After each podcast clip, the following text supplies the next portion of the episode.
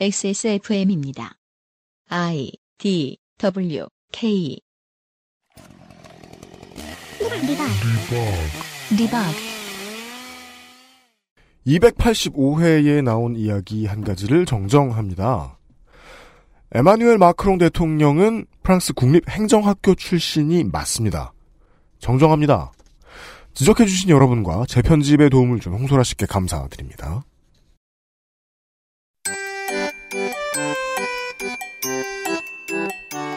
양산형 시사평론 민하문구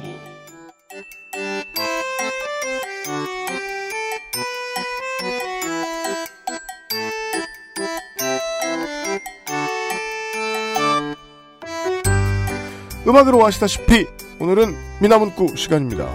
김민아 아저씨는 오늘 무슨 얘기를 해주실 생각이십니까? 지금 서울이 아파트 가격이 너무 많이 올라왔고 난리가 났는데요. 네. 아마 이 방송 나갈 때쯤에는 정부가 추가 대책을 이제 발표하고 이것 때문에 이제 뉴스가 쭉 나올 건데. 네. 어쨌든 부동산이라는 거 물론 나이를 먹은 사람일수록 잘 알게 됩니다. 우리 삶의 생리상. 음. 우린 너무나 젊지 않습니까? 아직 네. 20대 초반이기 때문에 뭐? 잘 네. 모르죠. 네. 잘 모르지만 잘 모른다고 제가 항상 말씀드리죠. 잘 모른다고 입 다물고 있을 내가 아니다. 이게 우리가 흔히 얘기하는. 퇴행이죠. 20대? 부동산에 대해서 떠들 겁니다, 오늘.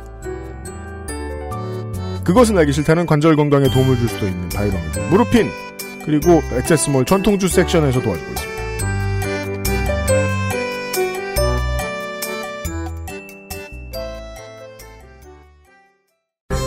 추석 선물 고민되시죠? 가족과 함께하는 소중한 시간, 전통주 어떠세요? 600년간 왕실에 진상하던 궁중술, 그 전통 그대로 빚어 만든 왕주. 평창 청정 지역에 서 난 감자로 만든 국내 유일의 감자술 서주. 프리미엄 증류식 전통 소주 설레온. 차례상에도 명절 음식에도 어디에나 잘 어울리는 대통령도 선택한 바로 그 전통주. 액세스몰에서 만나보세요. 콕 집어 콕. 식구가 많아도 나 혼자 살아도 김치는 콕 집어 콕.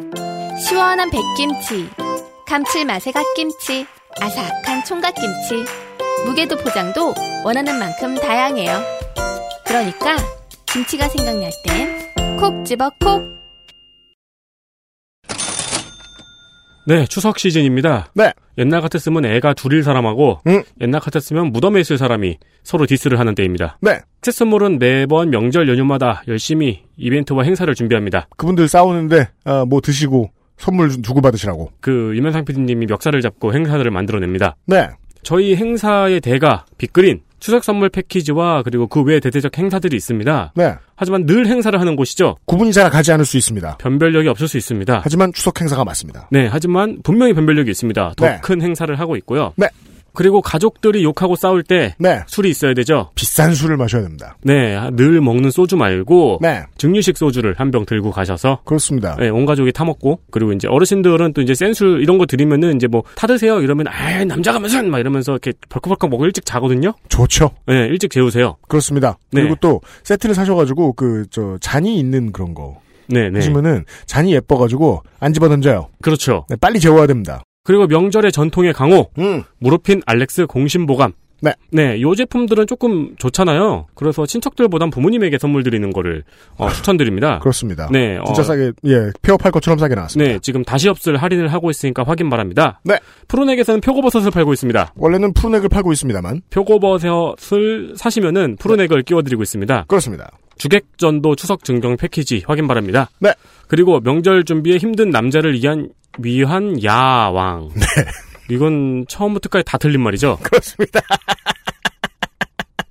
앞뒤가 안 맞습니다. 하지만 그러니까 이런 분들이 야왕이 필요하다고도 볼 수 없습니다. 그렇죠. 하지만 유일하게 맞는 말은 할인을 하고 있다는 겁니다. 네, 그저 장사를 하고 싶을 따름인 것 같습니다. 네, 그, 어, 시중에 나와 있는, 어, 싸구려 제품을 비싸게 만든 게 아니고, 네. 어, 실제로 활력에 좋은 성분들이 들어 있다고 말씀을 하고 계시는, 그러고 다니고 있습니다. 네, 야왕을, 예, 확인해 보시고요. 네. 필요하신 분들은.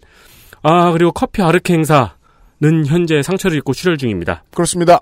왜 상처 제가 옛날에 얘기했잖아요. 2014년에 2013년에 10병 사면 한 병 주는 걸로 시작했다가 네 2018년에 2 플러스 1까지 왔습니다. 도대체 누가 상처를 줬는지 모르겠는데 네. 네, 2 플러스 1 행사를 하고 있습니다. 아, 그 얘기는 제가 뉴스 라운드업 시간에 다시 한번 얘기를 드리도록 하겠습니다. 커피 아르케 누가 상처를 줬나? 커피 아르케 뭐 계속해서 드시는 분들을 계시겠지만 아직까지 입문 못 해보신 분들은 특히 집에서 컴퓨터 앞에 앉아 있는 시간들 많은 분들 계시죠. 네. 프리랜서 분들이나 공부 노동자분들 음. 커피 아르케 사다가 냉장고에 넣어놓으면은 꽤 가성비가 좋습니다. 좋습니다. 네. 네. 그리고 전 품목 10% 할인 데블프의 크레이지 올킬 세일입니다. 이런 것도 있고요. 네, 선물용은 매우 실속있습니다. 음. 그리고 추석과 별로 상관이 없는 공기청정기. 네. 두 개 사면 더 싸집니다. 추석에 사람들이 모여가지고 말싸움을 하면 공기가 탁해지니까요. 네, 다 같이 공기청정기에 코를 한번 대고 네. 또 싸우고 그렇습니다. 옛날 같아서 무덤에 있었을 할아버지. 손이상 같은 소리를 읊으며 네, 싸우시다 보면 공기청정기 있으면 좋습니다. 그렇습니다. 그런데 이건 뭐니? 예쁘구나. 이렇게 다양한 추석 할인 행사가 지금 액세서몰에서 진행 중입니다. 아, 네. 그리고 에, 새로 들어온 업체인데 이 더마 코스메틱 앤서 19이 있고요. 네, 화장품도 있습니다. 네, 추석 세트 할인 중이고 어, 샘플 써보시고 싶은 분들은 롭스 매장에 가보시면 되겠습니다. 네, 그리고 사실 추석 시즌은 다음 주잖아요. 네. 이번 주에 미리 말씀드리는 이유가 있죠. 이번 주에 사셔야 배송이 원활합니다. 그렇습니다. 배송이 밀리기 전에 주문해 주시길 바라고 어, 여러 가지를 말씀드려서 이 오디오 매치에서는 잘 전달이 안 되셨을 텐데 액세스몰에 들어오시면 정리가 잘 되어 있습니다. 네. 느긋하게 골라보시기 바랍니다. 유현상 PD가 할인 행사 오래 만들다 보니까 이제 원숙해져가지고요. 네. 진짜 미친 듯이 깎더라고요. 아 진짜요? 네, 많이 많이 깎아왔으니까 어, 이번에 쇼핑하시기 바랍니다. 그렇습니다. 네.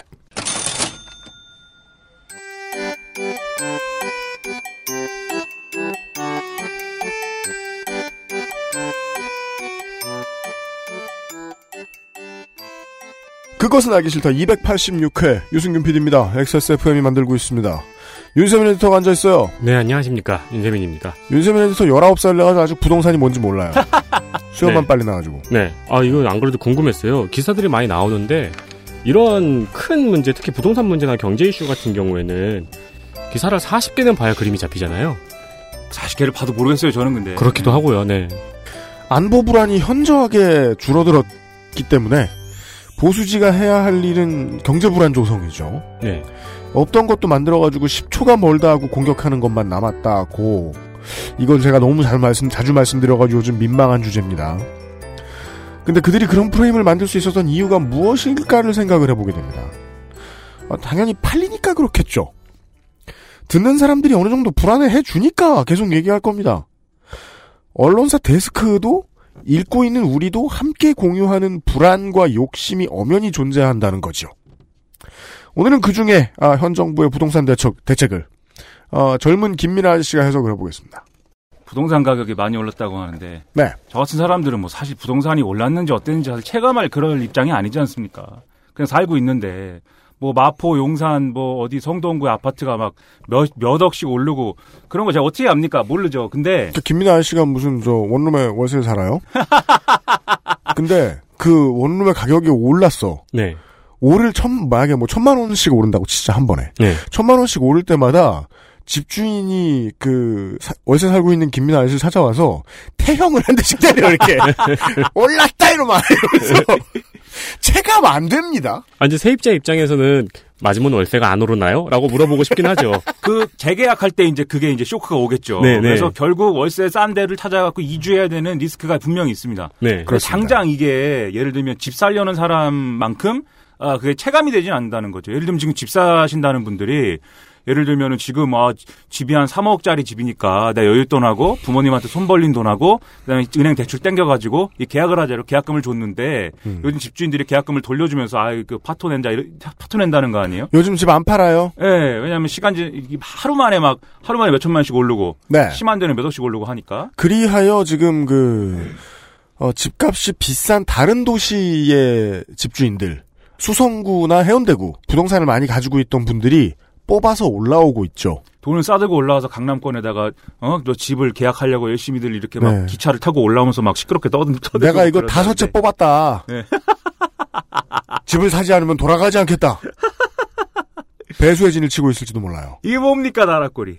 아무튼 간에 이런 상황에 지금 최근에 또 사람들이 이제 그 사람들의 복장을 뒤집어놓는 그런 사건이 일어났다라고들 하죠. 네. 우리 장하성 청와대 정책실장이 야 음. 이게 뭐 뭐랄까요 scene stealer. 뭐좀 나쁜 말로 하면 trouble maker. trouble maker. 예. 네. 그리고 우리 저 털, 털보 선생님이 하시는 그 라디오 프로그램 뉴스 공장 네. 김어, 김어준 총수님이 하시는 음. 거기 나와가지고 어 얘기를 한 게 지금 큰 문제가 됐어요. 그렇습니다. 그 발언이 뭐였냐면 모든 국민이 강남에 살 이유가 없다. 저도 음. 강남에 살게 드리는 말씀이다. 이런 건 거였는데요. 네. 어, 한국 사람들이 이렇게 말하면 띠꺼워한다는 걸 전혀 계산하지 않은 걸 보니 역시 그는 순수한 학자 출신이 맞습니다. 예, 거기다가 이제 금수저우. 네. 그 아무튼 이걸 가지고 이제 그 사람들이 이제 화를 내고 있는데 이걸 네. 가지고 또 이에 대해서 손희상 선생은 아, 강남에 맛있는 만두집들이 몰려 있기 때문이다. 이런 해석을 보여주었습니다. 네. 아 강남에 만두집 올려 있나요? 몰라요. 그의 말은 믿지 않는 것이 좋다는 말씀입니다. 그러니까 잘 읽어 귀에 사 넣지도 마라. 잘 읽어보면 그 주제는 뭐냐면은 나는 만두가 싫다예요. 아 그래요? 네. 어, 만두가 왜 싫지? 나 장하성 얘기가 아니에요. 만두, 어, 만두 좋은데 나는. 여튼 그 예 그 손희상은 만날 때 따지도록 하겠고요.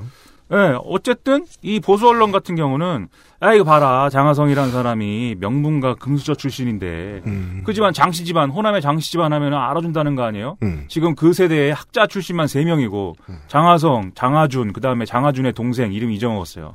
그 장하준의 동생은 살면서 얼마나 서러웠을까요? 형에 밀려가지고 형에 그 밀려갖고 빛을 못 보는 사람처럼 너네 형이 장하성이라며? 아, 그러니까요. 네. 야, 너네 형이 천재라며? 네. 또그 동생도, 나도 천재거든. 나도 지금, 어, 물리학 뭐 이런 거 지금 영국에서 잘 나가고 있거든. 그 그거 입장을 갑자기 왜 걱정해줘?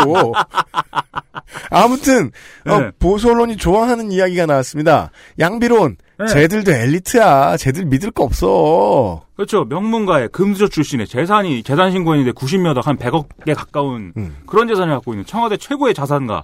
거기다가 이 사람이 소액주주 운동 출신이잖아요. 네. 소액주주 운동을 하면서 동시에 주식 투자와 자산 투자를 저렇게 했단 말이야? 막 이러면서 이런 그 겉과 속이 다른 사람이 있나? 이러면서. 물론 뒤집어서 생각해야죠. 저, 저, 전 세계의 방송을 듣고 계신 소액주주 여러분.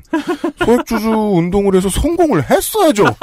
음. 그 주주들을 데리고 다 망했으면 지금쯤, 어, 하루에 25개 정도의 재판을 나가고 있었을 겁니다. 피고인 자격으로. 네. 그렇죠. 그래서 거기다가 이 장하성 실장은 요즘에 뭐가 되고 있느냐?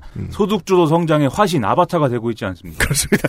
실제로 그런 거냐를 따져봐야 돼요. 왜냐하면 홍장표라는 사람이 소득주도 성장 특위 위원장인데 네. 아무튼간에 장하성이 무슨 소득주도 성장의 어떤 그 마지막 골키퍼인 것처럼 되고 있기 때문에 장하성 실장은 그래서 내 등 뒤에 소득주도라고 써 있을 것이 분명하다. 네. 이렇게 생각하고 있습니다. 요즘. 누가 내 이름표 를 떼줘. 그렇죠. 그게 김종국 씨가 와서 떼어주기를. 아 런닝맨. 네. 아, 제가 또 TV를 안 봐가지고 네. 그- TV 없잖아. 네.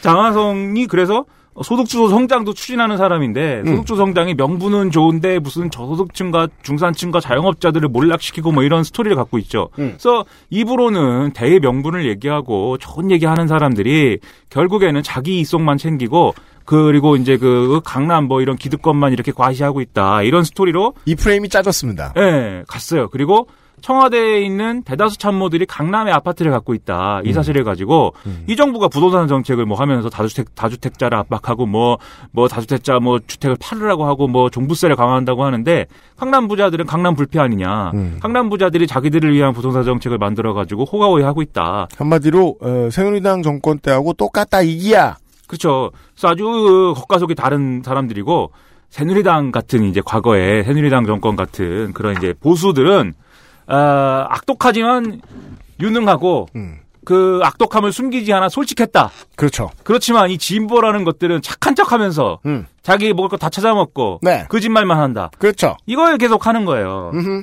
그 이러고 있는데 어쨌든 이 장하성 실장 발언이 사실 아까도 말씀하셨다시피 밥맛이 없는 건 사실이죠. 뭐 강남에 뭐 살 필요 없다 이렇게 얘기하는 게. 네. 근데 이제 그 밥맛이 없다 이런 느낌을 지금 넘어서는 프레임을 제기하니까 음. 그럼 장하성 실장이 이런 얘기가 나올 줄 모르고 이런 얘기를 했겠느냐. 사실 그러다가 그러니까 지금 그래서 상당히 많은 이제까지 1년밖에 안 1년 좀밖에 안 됐습니다만은 상당히 많은 청와대 인사들이 말 잘못했다가 해명을 하느냐 마느냐를 놓고 안에서 막 울부짖고 막 막걸리를 마시고 그랬을 가능성들이 좀 농후한 케이스들이 좀 점점 쌓이고 있어요. 자기가 죽고 사는 문제로 유권자들을 만나본 경험이 없다는 게이 여기서 좀 드러납니다. 이건 탓해야죠. 말 그렇죠. 만드는 재주는 좀 부족하다. 맞습니다. 그 요거를 하도 이러니까 청와대 참모들이 집을 판다는 거 아니에요, 다.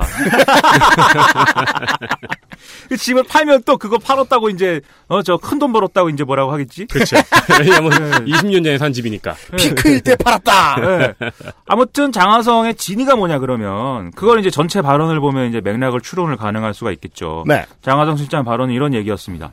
아 시장 이기는 정부 없다 이렇게 부동산 정책을 놓고 이제 많이 얘기하는데 보수 음. 언론이나 이런 데서 음. 강남의 경우에 강남의 메리트라는 거는 결국 이제 자산 가격 문제, 그러니까 아파트 가격의 문제이지. 네. 서민의 삶을 위한 어떤 이런 부동산 인프라의 문제 아니다. 그 강남에다가 무슨 뭐 저기 그게 주제입니다. 예, 일부 뭐 일원동이나 세곡동이나 이런데 뭐 일부 이런 저 과거에 이제 주택 공급했고 이런 데를 제외하면 음. 중심가는 다 그 일종의 자산 투자를 위해서 이제 부동산을 거래하는 곳이고 그렇죠. 그런 데는 지금 우리가 추진하는 어떤 부동산 정책의 주요한 대상이 아니다. 음. 이 얘기를 하는 거예요. 그러니까 이제 알기 쉽게 설명하면은 명품 백의 가격이 천만 원인 게 네. 전체 시장 경제하고는 큰 상관이 없다. 그 얘기를 네. 한 거죠. 근데 거기다 대고 어 우리 집에도 하나 있다.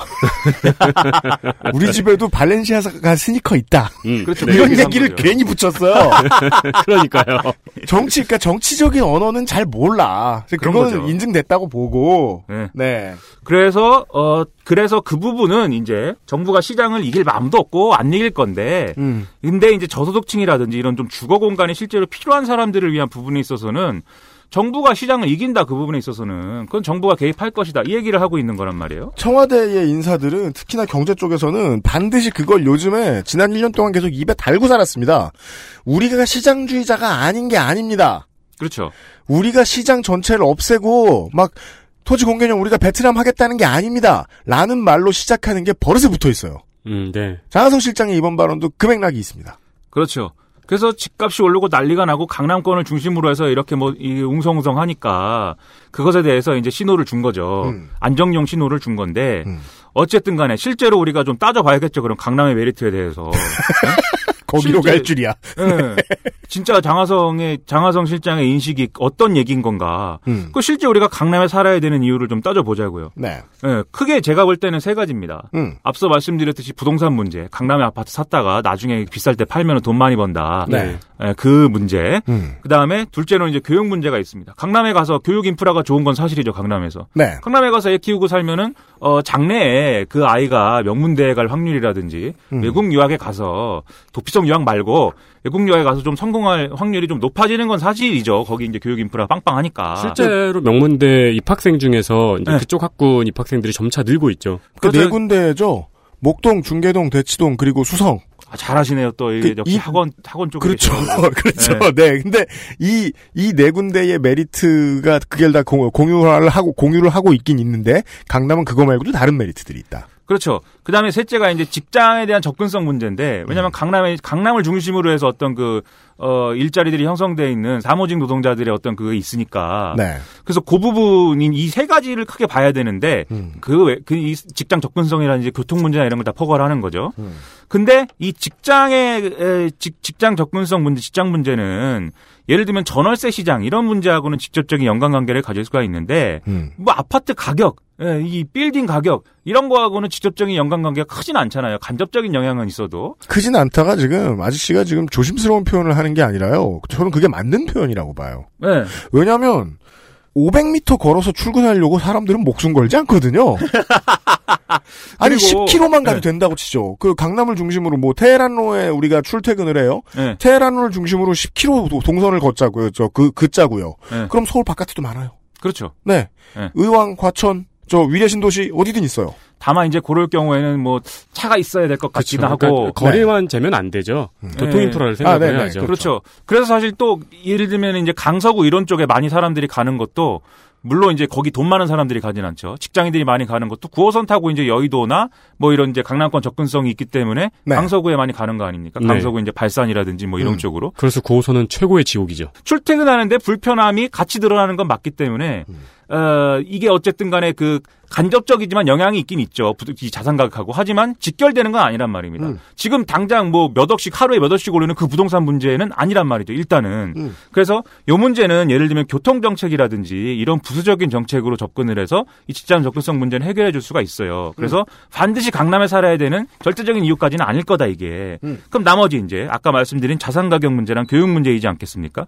이 두 가지 문제를 말씀을 드리자면 이 둘 다 상류층이 자산 축적을 하거나 부의 대 물림을 하기 위해서 필요한 조건이거나 음. 아니면 중산층이 상류층에 진입하기 위한 그 수단으로서의 목적 두 개가 있는 거예요, 사실. 본질은. 예. 그래서 사실은 이게 어떤 그 서민, 뭐 저소득층, 뭐 이런 문제하고는 분리되어 있는 것이고 예를 들면 하우스 푸어 이런 문제가 이제 중산층이 상류층에 진입하기 위한 주된 이제 그 과정에서 나오는 문제 아니겠습니까? 그렇습니다. 무리를 해서 강남에 집을 사요. 음. 강남에 집을 사가지고 이제 그거를 세를 주고 나는 이제 좀 멀리 떨어져 있는 음. 약간 그 가격이 좀 낮은 곳에서 네. 월 전월세로 사는 거죠. 음. 그러다가 이제 부동산 가격이 이제 좀 적신호가 켜지면 나는 이제 큰일 났다 어떡하냐 이렇게 되는 것이고. 따라서 쥔 것이 없고 네. 빚은 계속 갚고 그렇죠. 내 그- 집은 거기가 아니야. 나는 분명히 그 큰 큰 가격의 재산을 갖고 있지만 왜 나는 가난해지지 뭐 이렇게 되는 그 그런 하우스 사례들이 있죠. 푸어가 푸어는 맞는데 예. 그들은 강남에 집을 가진 하우스 푸어가 되기 위해서 상당한 자산가였었죠. 그렇죠. 음, 네. 그들의 오늘을 보면. 그렇죠. 전재산 팔아가지고 강남에 집 한 채 사놓는 거잖아요. 네. 과도한 대출을 끼기도 하고. 근데 지금 이제 강남권에 이제 에, 늘어나는 이런 부동산 거래 상당 부분은 아까 말씀드렸지 현금 박식인데 음. 그래서 그거 이제 뒤에 얘기하고 음. 어쨌든 이런 문제이기 때문에 장하성 실장이 강남의 삶의 터전이 있는 것도 아니다라고 한 게 그. 맥락의 이제 얘기인 거죠. 그 얘기입니다. 예, 강남 부동산의 특징을 이런 식으로 이제 설명을 한 것인데 그곳은 움직이지 않는 땅 모양으로 생긴 쇼핑몰이다라는 표현입니다. 네, 그렇죠. 그 쇼핑몰에서 뭘 쇼핑을 하고 그 도매 가격이 그 매매 가격이 얼마나 오르든지 그건 시장에 맡겨 놓겠다. 왜? 진짜 하우스 빼고 진짜 푸어를 위한 정책은 거기에는 존재하지 않으니까 네. 네. 그 얘기를 이렇게 한 거예요. 그러니까 반대로 얘기하면은 그러니까 뭐랄까 어, 집 없는 중산층들 혹은 집 없는 저소득층의 주거 문제를 해결하기 위해 강남 집값을 내리겠다 같은 헛소리가 어디 있어요? 그러니까 그 얘기를 그 얘기를 하는데 짜증이 좀 난 거죠 자기들도 강남 집값을 가지고만 사례를 드는데 그래서 안심도 시켜야겠고 상관이 없다는 것도 얘기해야 되겠어. 너네들은 너네들끼리 놀아 네. 라는 말을 하고 싶었던 것 같아요. 네. 네. 근데 이제 요런 맥락과는 별개로 장하성 실장 발언이 이제 예를 들면 세입자 입장에서 이- 지금처럼 살아야 되냐 이런 취지로 받아들여질 수는 있어요. 네. 왜냐하면 지금 집 문제라는 게 사실 사람들이 어떻게 젊은 사람들의 경우에는 어떻게 받아들이냐면 집이 없으면 애초에 시작을 아무것도 못한다고 보는 거예요. 무슨 얘기냐면 예를 들면 내가 뭔가 인생을 어, 한 고비 넘겨서 시작을 하려고 그러면 결혼을 해야 되고 음. 그 결혼을 하려고 그러면 일정 정도의 조건이 필요하고 음. 그게 이제 어, 여혐 남혐이 되기도 하고 음. 여혐 문제가 되기도 하고 예를 들면 뭐 결혼을 하는 과정에서 뭐 음. 최소한 내가 뭐 집은 뭐 해야 해야 되는데 내가 집을 했는데 갈등이 되죠. 혼, 혼수는 뭘 안 하고 뭐 이런 거 갖고 양가가 싸우고 뭐 이렇게 음. 되는 거잖아요. 그런 네. 게. 어쨌든 간에 집을 마련할 정도의 어떤 경제적 조건이 갖춰져야 내가 가정을 꾸릴 수가 있고 음. 그 가정을 꾸려야 애, 애를 낳고 육아를 할 수 있고 음. 그게 쭉 이후의 행위 가능하다. 그게 음. 아니면 그냥 그 원룸에서 회사를 다니면서 어 그 뭐 저 저런 거 하고 그뭐 욜로 하고 욜로 음. 예, 예, 나처럼 샤오미 뭐 이런 스마트워치 이런 거 사면서 만족하고 일단 소- 만족하고 계세요. 예, 소확행하고 그렇죠. 예, 애플 소니 사고 막 네, 그렇죠. 어, 드래곤 퀘스트 11 11편 질르고 막 예, 이렇게 그 이제 저렴한 아이디어 상품 사는 재미가 있죠 인생은. 예. 거기까지만 얘기하면은 세- 한국에서 가장 행복하게 살고 있는 것은 김민하 씨. 네. 이룰 걸 다 이뤘어. 집은 필요가 없거든. 아니 그 그렇지는 않은데 아무튼 간에 소니 뭐 안 샀구만. 아직 덜 산 거 있구만. 네. 이렇게 좀 인생의 어떤 그 본격적 궤도에 정상적 궤도에 진입을 하려면 집이 있어야 되는 거예요. 그렇지 않으면은 집주인이 갑질해 갖고 살 수가 없다고요. 그런 이제 다른 조건들을 만족시키는 게 어렵다고요. 음. 그래서 장하성 실장이 이렇게 얘기하는 게 이제 그런 게 재수없게 보이는 게 틀림이 없습니다. 근데 음. 요 집에 대한 어떤 이 세입자들의 입장에서의 어떤 여러 가지 조건들을 이제 뒤에 다시 얘기하기로 하고요. 음. 그래 이 장하성 실장의 발언이 보여주는 것처럼 이 정부가 강남 집값, 강남 부동산 문제에 대해서 음. 특별히 조심하는 이유가 있습니다. 이게 역사적인 기억이 있다고요. 네. 예를 들면 참여정부 시기에 종부세 트라우마 이런 거죠. 그렇습니다. 제가 이 종부세 문제에 대해서 어 제가 이제 그 여러모로 이제 과거에 왜 이렇게 됐나 그러니까 이명박 때왜 음. 이렇게 됐나를 이제 찾아보기 위해서 여러 기록도 찾아보고 이제 누가 쓴 글도 찾아보고 했는데 네. 종부세를 만드는 것 자체가 엄청난 일이었어요. 네. 그 참여정부가 초기에 종부세를 이러저렇게 해서 만든다. 근데 이제 세금 문제라는 게 음. 세금을 내는 사람의 입장도 있지만 걷는 이제 그 국- 정부의 입장도 있는 거거든요. 예를 네. 들면 국세로 걷을 거야, 지방세로 걷을 거야. 지금 이제 그 재산세는 지방세인데 음. 종부세, 종부세 이런 부동산의 문제를 아 고가 주택의 어떤 그 세금을 지방세로 걷으면 음. 서울은 더 많은 세수를 확보하게 되고 그렇죠. 지방은 더 조그맣게 세수를 확보하게 되고 안 되지 않느냐. 음. 국세로 걷어야 되지 않느냐. 음. 기재부가 저희가 걷어야 됩니까? 이러고 그렇죠. 행, 행안부가 걷어야 되지 않을까요? 그러면 그, 그 행자부가 걷어야 되지 않을까요? 그러면 행자부가 아니 왜 우리한테 그 공을 넘기고 그러세요? 이러고. 그러면 이제 여당 네? 내에서 모여가지고 싸웁니다. 예. 그 서울 경기도 국회의원들은 그렇죠. 이거 당연히 그저 저 지방세죠. 이러면은 그 경북하고 경남의 국회의원들은 무슨 소리냐고 할복하려고 그러고 그랬을 거예요. 그렇죠. 그러면 네. 이제 관료들이 손을 두고 근데 이걸 너무 세금을 세게 하면은 부동산 경기가 뭐 이러면서 그래가지고 이거를 결국 네. 웃긴 게 온 국민을 돌고 돌아 도장을 관료가 찍었다.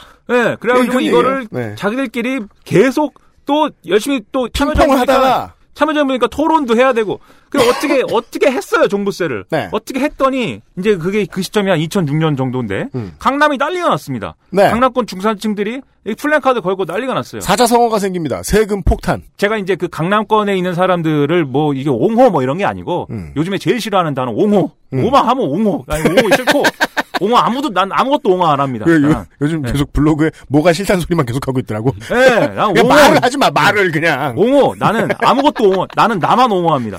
난 아무것도 옹호하지 않아요. 근데 이 강남권에 사는 사람들의 입장이라는 건 뭐냐면 네. 자기가 무슨 뭐 분명히 다주택 다주택자도 있는데 네. 어떤 사람들의 경우에는 나는 1주택자라는 거예요. 강남에 음. 집한 채 갖고 있다. 음. 물론 그 집 한 채 갖고 있다의 얘기가 뭐 여러 버전이 있어요. 어, 나는 집 한 채 갖고 있고 내 와이프도 집 한 채 갖고 있다. 뭐 이런 것도 있고 뭐 여러 가지 뭐 이유가 있는데 내 손자는 15채를 갖고 있다. 걔한테 거더라. 여러 가지 버전이 있는데 아니 근데 그런 사람들이 많. 그러니까 실제로 이제 그 당시에 수면 위로 드러났던 사람들이 그 사람들이잖아요. 강남에 집 한 채 갖고 있는 그렇죠. 사람들. 예. 그러니까 이제 종부세가 진짜 부자들한테는 그래봤자 세 발의 피일 거다라는 사람들이 생각을 했는데 예. 실제로 떨어지고 나니까 강남에는 어 진짜 집 한 채 갖고 있는 하우스푸어들이 상당히 많았다는 게 그렇죠. 이제 수면 위로 올라왔던 거잖아요. 예, 그 사람들이 이거 대출금 갚기도 바쁜데 이거 세금도 더 내야 된다. 단지 그 강남에 집을 갖고 있다는 이유만으로 음.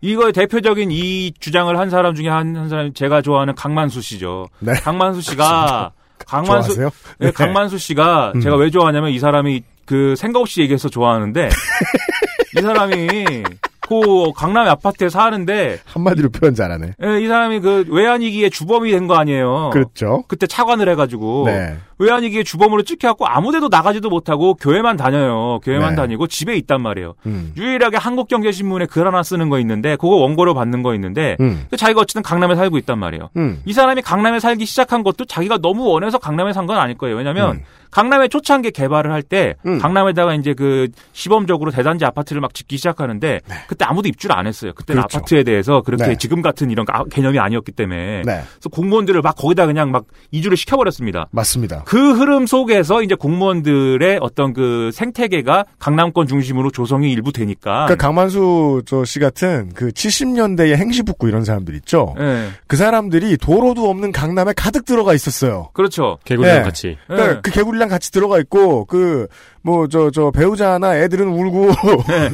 동네 같다고 길에 불은 켜져 있고 예, 토들토들 걸어가지고 어쨌든 강남에 들어간 것은 들어간 것인데 강만수 씨가 살면서 자기가 무슨 부동산 투자나 이런 걸 안 했다는 거예요. 전 고위공무원이고 해서 음. 앙동에 땅이나 좀 있고 한데 그건 뭐 그렇다 치고 음. 그 물려받은 땅이니까 음. 뭐 아무튼 거기 있는데 나는 내 수입도 없고 한국경제신문 필 고려가 전부인데 막 종부세 때려버리면 나는 뭐 1년에 막 천만 원씩 나오면 나는 그거 어떡하냐 그거 종부 세 내려고 나 대출 받았다 이렇게 음. 얘기를 하는 거예요. 그렇죠. 예? 강만수 씨 심지어 다른 사람들이 자기를 상대 안 해줘갖고 소주를 혼자 마셨대요 술집에 가가지고 얼마나 슬픕니까? 그럼 술집에 왜 가? 집에 또 눈치 보여갖고 거기서 소주를 못 가는 거죠 또. 엘리베이터에서 마시고 들어가지 빨리 뭘 참네. 제일 좋아하는 안주가 파였답니다 파 쪽파.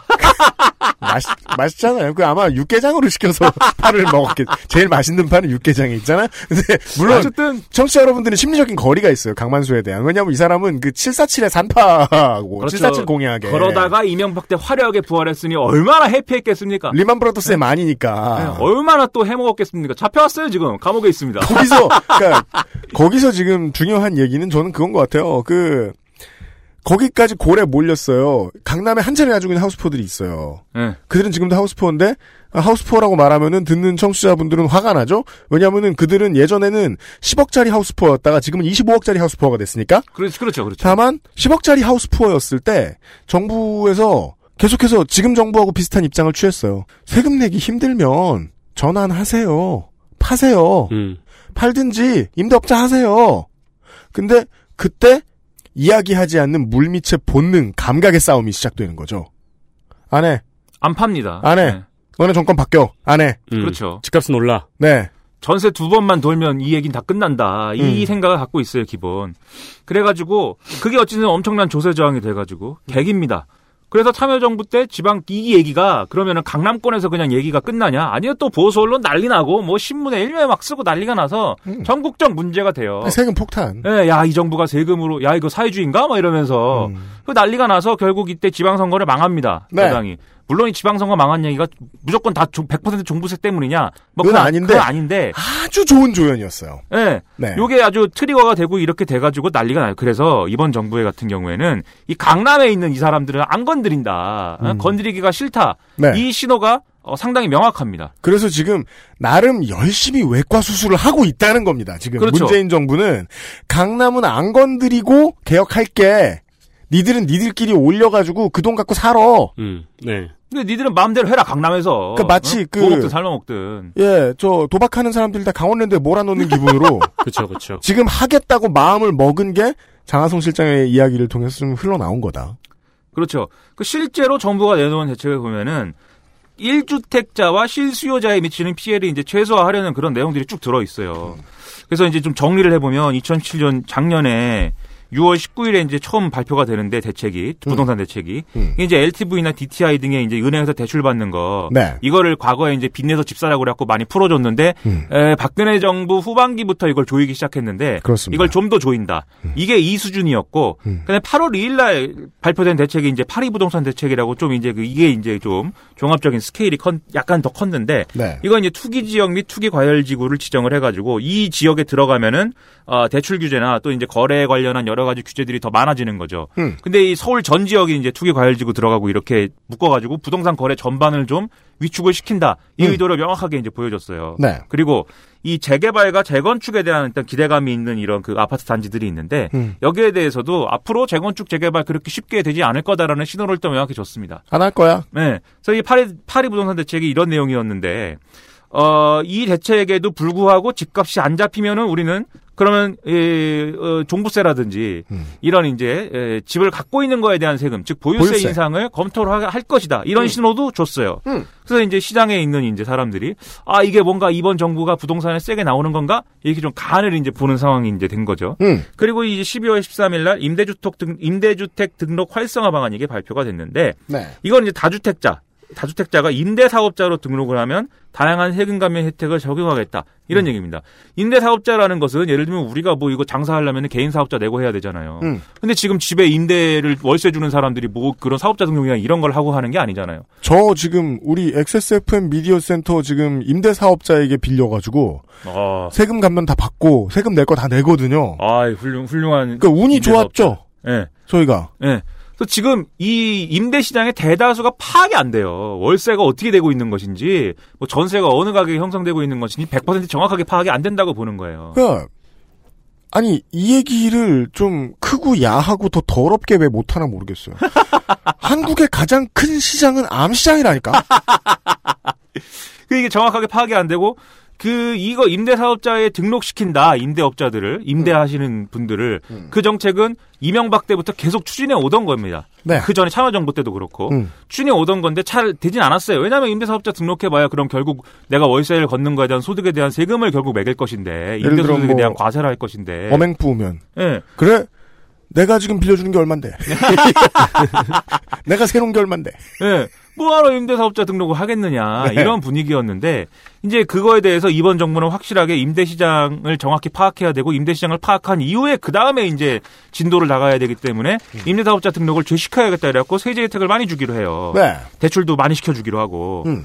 그리고 이제 2018년 2월 올해 2월 달에 재건축 안전 진단 기준 강화 이게 이제 재건축 조합이 결성되면은 거기서 이제 그 안전 진단을 해서 이게 안전에 문제가 있군요. 그럼 재건축을 하셔야겠습니다. 이렇게 돼야 재건축이다 이렇게 되는 건데 네. 그거를 그냥 그 예를 들면은 조건부 조건부 그 허가 이런 게 나와도 음. 그냥 무조건 재건축하는 걸로 이렇게 다 그냥 어, 어, 어, 이심전심하면서 지금까지는 절차가 진행이 돼 왔는데 그게 가장 더- 빠르고 시원하게 종상향 잘해주고 이랬던 거는 이명박 정부 때였고요. 예, 그런 네. 거 이제 FM대로 조건부 재건축 허가면은 그 조건을 맞춘 다음에 다시 심사를 받아라. 네. 이런 것으로 이제 FM대로 해라라는 게 이, 이 올해 2월 달에 이제 그 재건축 안전진단 기준 강화였어요. 그러니까 이게 재건축 단지에 살고 있는 사람들 입장은 웃긴 거죠. 우리 아파트가 어, 무너질 지경입니다라고 딱 이게 진단 기준이 진단이 나와야 무너질 지경이기 때문에 어, 재건축을 해야 됩니다라고 딱 나와야 네. 이게 이제 재건축이 된다라고 했을 때 우리 집이 무너질 야 박수 치는 거죠. 우리 집 무너진대. 와 그렇죠. 이렇게 해야 그건 뭐 현수막 부시잖아요. 나는 무너진 우리 집이 무너지고 있습니다. 막 이렇게 네. 그래야 해피한 건데. 그래가지고 지금까지 21세기까지는 이제 그 집이 무너져라면서 가만히 있었다면 앞으로는 이렇게 쇼생크 탈출처럼 네. 하루에 조금씩 이렇게 집을 부수고 숟가락으로. 그런 방식으로. 예, 그리고 이 재건축을 예를 들면은 어 재건축까지는 안 가도 되고 그냥 좀 고치시면 될 것 같아요. 이렇게 진단을 해줘도 지금까지는 그냥 재건축 하는 걸로 퉁치고 그냥 재건축 하, 하겠습니다라고 갔다는 거예요. 네. 근데 지금 이제는 고치라는 거죠. 네. 고쳐서 쓰시라는 거죠. 맞습니다. 그렇게 바꿨어요. 그러니까 이게 또 난리가 났습니다. 야 이씨 뭐 재건축 재건축에 목매고 있던 목동 이런데 난리 났습니다. 예. 그 이, 이거 이번에 근거는 뭐냐? 강남의 하우스포 얘기했는데 이 한 채가 오를까봐 쥐고 있었다. 근데 무슨 뭐 목동이다. 네. 그러면은 종상향이 돼서 두 채가 되고 있을까봐 쥐고 있었다. 난 어떻게 하란 말이냐? 네. 플랜카드 또 걸어요. 아마추어 김현미 사퇴하라 뭐 이렇게 네. 제가 지나가면서 많이 봅니다. 아직도 걸려 있어요. CBS 가는 길에 쭉 네. 있죠. 네. 목동 아파트에는 어쩜 그렇게 플래카드가 많은지. 목동 1, 2, 3, 4단지에 쭉 걸려 있어요. 네. 이 행복주택 쫓아내나 이런 거 걸려 있던데 걸려 있습니다. 그리고 요 이제 이후에는 지방선거 국면이었으니까 이때 이제 이런 이제 민감한 얘기는 안 하고 있다가 음. 7월 달에 대통령 직속 정책 기획위원회 산하 재정개혁 특위라고 있습니다. 음. 예, 뭐 이름 복잡하지만 여기서 이제 종부세, 금융소득종합과세, 임대소득세에 대한 이 세제 개편 권고안을 제출을 해요. 이 세제를 이렇게 개편을 해라. 네. 이런 내용을 제출을 하는데 요약을 하면은 이 종부세 산출 근거가 되는 것 중에 하나 공정시장 가액 비율이라는 게 있는데 이게 이름이 길고 그래서 어렵지만 음. 무슨 얘기냐면은 종부세를 이제 그 걷기 위해서는 6억 이상, 1주택자는 9억 이상 이 가격에 대해서 종부세 비- 이 세액을 적이 이 뭐야 세이 세율을 적용을 해서 종부세가 얼마다라고 계산을 해주는 건데 이렇게 될 경우에는 너무 많은 사람들이 종부세를 내야 되니까 네. 그럼 애초에 부동산 가격을 예를 들면 6억이냐 9억이냐의 문제에서 음. 공정시장 가액 비율이라는 걸 적용해 가지고 예를 들면 공정시장 기- 가액 비율이 80%다. 네. 지금 80%일 거거든요. 음. 그러면 6억에다가 0.8을 곱해주는 겁니다. 그렇습니다. 그러면 6억에 0.8 곱하면 당연히 6억보다 줄어들어갖고 너는 종부세 저 기준이 아니네 뭐 이렇게 될 거 아닙니까? 음. 그래서 사실상 이 종 부세가 종부세 그 세율을 적용받느냐 안 받느냐의 허들 역할을 내려주는 게 공정시장 가액 비율이에요. 네. 이게 이명박 때 80%돼 있거든요. 음. 그래서 이거를 단계적으로 한 번에 또 20% 해갖고 100% 만들면 음. 또 난리 날 거니까 음. 단계적으로 90% 정도까지 네. 어, 이렇게 좀 올려주세요. 음. 라고 이 정책기획이사나 재정개혁특위가 일종의 대통령의 자문기구가 종부세 현실화. 요거를 이제 제안을 하고 또 세율도 대폭 인상하면 난리 나니까 음. 조금만 조금만 살짝 올려주세요. 예.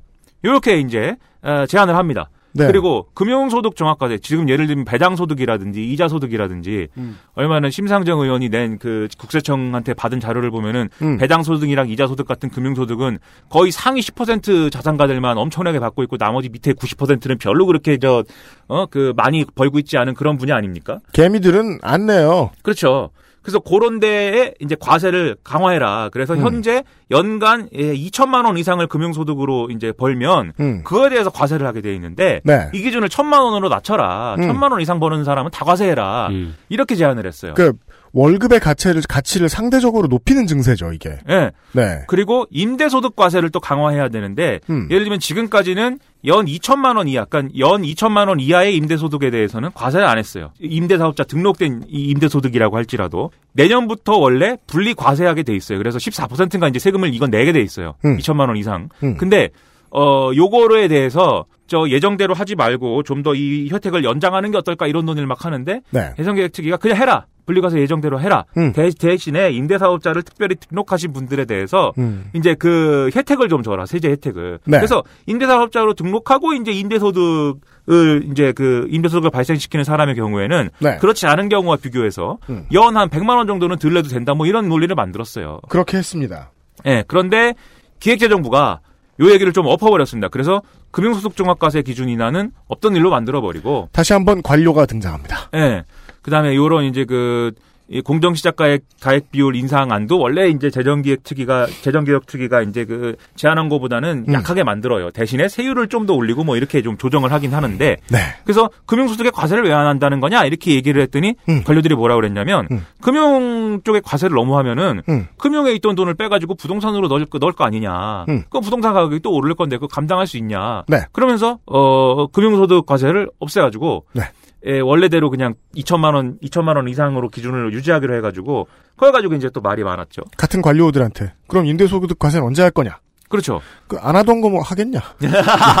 내 직관에 직감에 의하면 안 할 거다. 그래서 정부가 요렇게 나오니까 이게 지금 이제 국회로 갔습니다. 그래서 국회가 이 세제 개편안을 통과시켜 줘야 돼요. 임대소득과세 비과세 기준이라는 이 연 2천만 원을 한번 볼까요? 전세 말고 월세만 이제 우리가 바로 접근할 수 있는 그 생각하기 쉬운 개념으로 보자고요. 월세를 내가 연 2천만 원을 벌려고 하죠? 네. 그러면 그 방 하나를 빌려주는지 방 두 개를 빌려주는지 모르겠지만 아무튼 월에 166만 원 이상의 월세를 받아야 돼요. 네. 그걸 벌 수 있는 사람이 말이에요. 14%는 내도 되지 않아요? 그쵸. 우리 생각은 늘 그렇죠. 네. 우리 주식에 꽤나 매달려 있잖아요. 금융소득 종합과세 기준금액 2천만 원이 넘어가려면요. 한 투자하는 사람이라고 봐야 된다고 전 믿습니다. 그럼요. 네. 매우 그렇습니다. 네. 그걸 못하게 한 겁니다. 지방선거 국면이 지났으니까 보통 이런 일을 할 수 있단 말이에요. 그러니까 투자를 잘하는 사람이거나 아니면 애, 애시당초 굴리는 돈이 좀 큰 사람. 선거가 끝났을 때 할 수 있는 류의 이런 개혁들은요. 그때 처리를 못하면 그 다음 선거, 그 다다음 선거까지는 넘어가요. 네. 물 건너 가버리게 만들었습니다. 누군가가요. 예. 광고를 좀 듣겠습니다. 어, 김민아 씨와의 시간은 역시 길게 갑니다. 그것은 알기 싫다는 경기도 김치의 진수 콕 집어 콕 김치에서 도와주고 있습니다. XSFM입니다.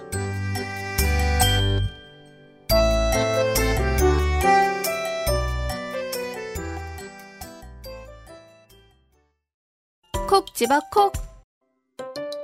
깔끔한 맛의 경기도 김치를 만들기 어려울 땐 콕 집어 콕. 오차 없이 지켜지는 절임 과정, 양념 배합, 저온 발효, 숙성. 정부가 보증한 전통 식품 인증 업체예요. 그러니까 김치가 생각날 땐 콕 집어 콕. 아버지, 한 잔 받으세요. 온 가족이 모인 자리. 기분 좋은 술 전통주 어떠세요? 엑세스몰에서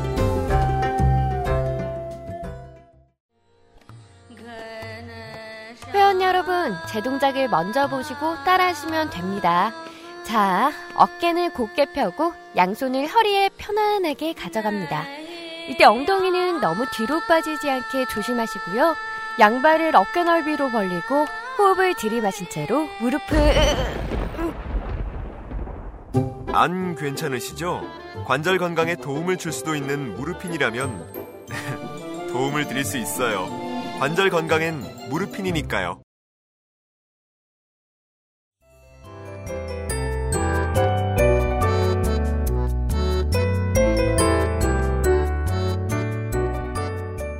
(2018년 9월) 두 번째 목요일에 그것은 알기 싫다 순서입니다 미나문구 시간에서 어, 부동산 이야기를 다뤄보고 있습니다 예 아, 장하성 실장은 말을 왜 그렇게 했나 참여정부 때부터 연원을 따지고 올라가 보았습니다 네. 그리고 참여정부 때 겪었던 실패를 바탕으로 세제 개편을 어떻게 하려고 했느냐 그리고 어떠한 저항에 부딪혔느냐도 넌지시 알려주셨어요. 발렌시아가의 새 컬렉션 얼마인가? 그렇습니다. resell가는 한 150만 원 정도에 그 이번에 있습니다. 자켓 새로 낸 거 보셨어요? 난 잠바까지는 안 관심 없어요. 14겹 자켓인가? 990만 원짜리? 그럼 뭐 엄마 손 자켓이요? 아니 그 저기 노숙자들이 여러 옷 껴입은 것처럼. 아 그런. 네네.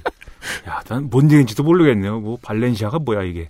그 대항해 시대에 나오는 건가 발렌시아? 맞아요 비슷한 거예요. 아, 하지만 모르지만 만약에 이제 야당과 경제지가 문제 삼으면 그것마저 얘기하려 들 김민아 아저씨와 함께하고 있습니다. 발렌시아가에 대해 잘 모르고 디자인에 대해서 뭘 알겠습니까만 아하하하 또 이러겠지. 네. 아무튼 오늘은 어, 확실히 살아온 인생의 trace로 보건데 에, 부동산에 대해서는 알 리가 없는 사람이지만 부동산에 대해서 이야기를 하고 있어요.